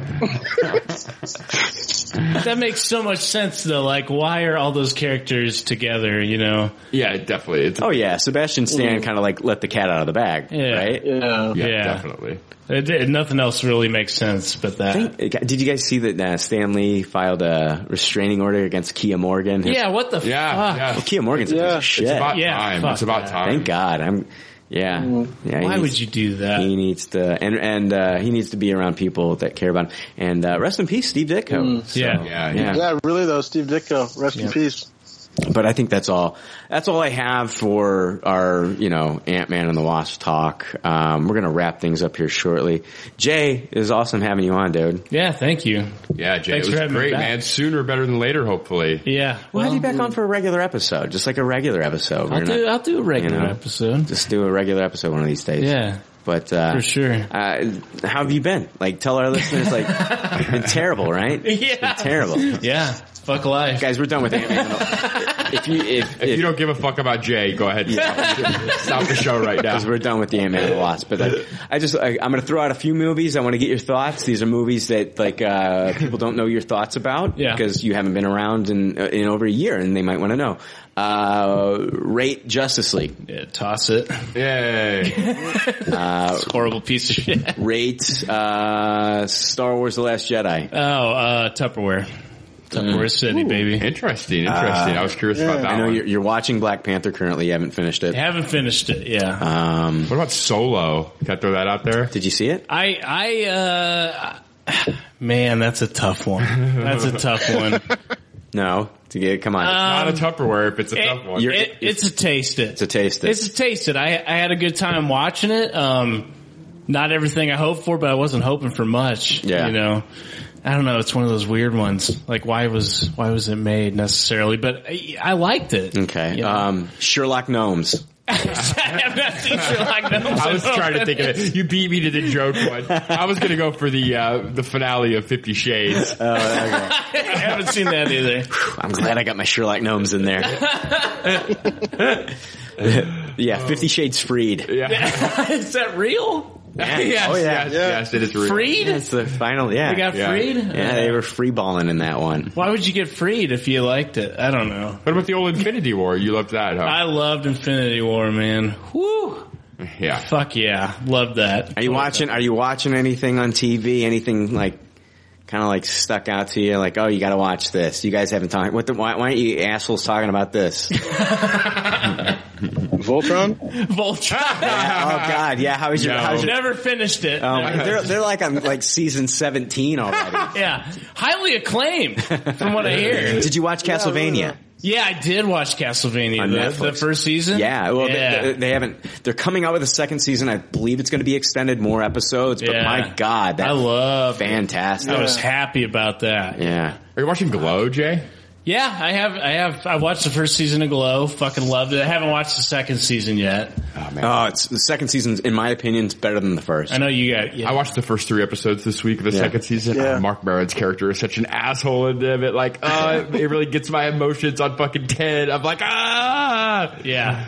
I wanted to like you from last season and now you're being a big dick. man, just just kill this season, Jake. Just kill it, man. It's Oh, like man. It, you're gonna love it. It's so good. It's been good, yeah. I haven't watched like uh you know the. Altered Carbon, please. I haven't watched that. God yet. damn it, Jake. That, Jay, know that, you- I know that you is like- made for you. Yeah. I agree with that. Altered Carbon is made for you. You will like. You will love Altered Carbon. Yeah, man, I haven't watched that. I did. I did listen to your episode, but um, yeah, none of the new Marvel shows. No Punisher. No. Uh, I'm Luke Cage. surprised they haven't watched Punisher. I would like to watch Jessica Jones because I fucking love. Did you watch the first season? Yeah, the first season Yeah, was amazing.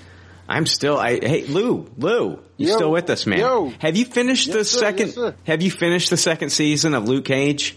Yes, I have, and I love that. Uh, I put it. Hold on, Uh, I haven't. I've got three episodes left, my man. okay, I'm not going to get into it, but it's a lot better than the first season. I put it up there in my top four Marvel Netflix shows. Hmm. Okay, I'm loving Bushmaster, man. I really am. Bushmaster's a great, great, great villain. Great villain. That guy, and dude, that's like that's his fighting style. yeah, really though. Yeah. It's it's awesome. Um, like they show, I've seen like behind the scenes videos of this uh, this guy and that fighting style that he mm-hmm. does. It's it's incredible. That's what's So- weird though for me. Like the the the Marvel shows have not gotten me hyped enough to really want to, you know, delve into them. But like, I'm going to watch Ant Man and Wasp, which I didn't fucking even care about. Yeah. Ant Man. I don't know. It's it's weird. It was a weird fucking movie. God, I I, I really had to think like the next day, like, do I fucking really like this or do I not? And I don't know. I, I did really like it. I had fun. Like, I don't know. I like the. I'm gonna be real big. I'm now I'm small. Right. Like, I that's fun. I don't know. mean, it, it was the intimacy. That was, my favorite part of the first movie. Is the, the the the like I'm gonna get real small. I'm I'm in the tub. Yeah. Like I'm really small. Like just the perspective and the way things looked, and I like. You know, like now that they kind of like know how to do that, they they did it so well in this movie. Like I love the scenes, like the car chase scenes, like Yeah. when the, they're in small cars. Like we, I don't remember getting small cars in the first movie. We didn't get small cars, little Hot Wheels, did we? No, I don't think so. And I mean, here that we- was funny. Yeah, we got little car chase scenes. Yeah. You know, like her zooming around and like, when, I don't know, that was There, there was fun. The noise just made me laugh every time with that. Yeah, yeah. I, I think it. I think it might be like a, a relatable thing. Like I don't know. Like I just feel like this was very relatable to me, and I didn't expect it to like blow my mind by any means. As far as like a Marvel movie, I expect Infinity War to fucking blow my mind. Other than porn, what else are you watching? Uh, no, if you want to get into the porn, like, tell me like, I don't know, we can, we can There's talk some about interesting venues we could go down. Watches entire porn these days. Dude, I, see, a I'm- lost art. I don't. Yeah, nobody watches an entire porn, but like, Yeah. and, and they're only clips anymore. Like, they, nobody's doing like a production. And if you do watch the production, I, I don't know. There's something wrong with you. Like, Yeah. I don't, I'm not into the POV porn. Right? point No. I don't need to go Me down that I want to see everything happening in the full screen on what I'm watching. Right. The POV, the POV seems like it's for really pathetic people. Yeah. Like it's like That's me I'm now. going to imagine. Yeah, this- I'm so pathetic and lonely that this is me. I'm gonna press my face really close to the screen, and this is me now. And I want to see all the things that I normally couldn't see while it really is POV. That's what. Yeah, I want that. and uh, my fleshlight with the assist. You know, Yeah, that's POV, right? It's I don't. I don't need to see inside somebody, you know, to enjoy that moment. we're not talking about like one of those. get inside the quantum realm. You're talking about like, Jay. Are you talking like a like a surgical cam? Like, Well, yeah, I mean, yeah, I wish I wish our audience could Some see of that Jay's POV. hand motions. guys, let's see what her pancreas is doing when I'm sticking my dick in. like, no, like Jay, like, like I, like. I'm just like, this isn't getting me off yet. you I need to get some porn links from Uh, Jay. honey, we need to stop. I see some tumors.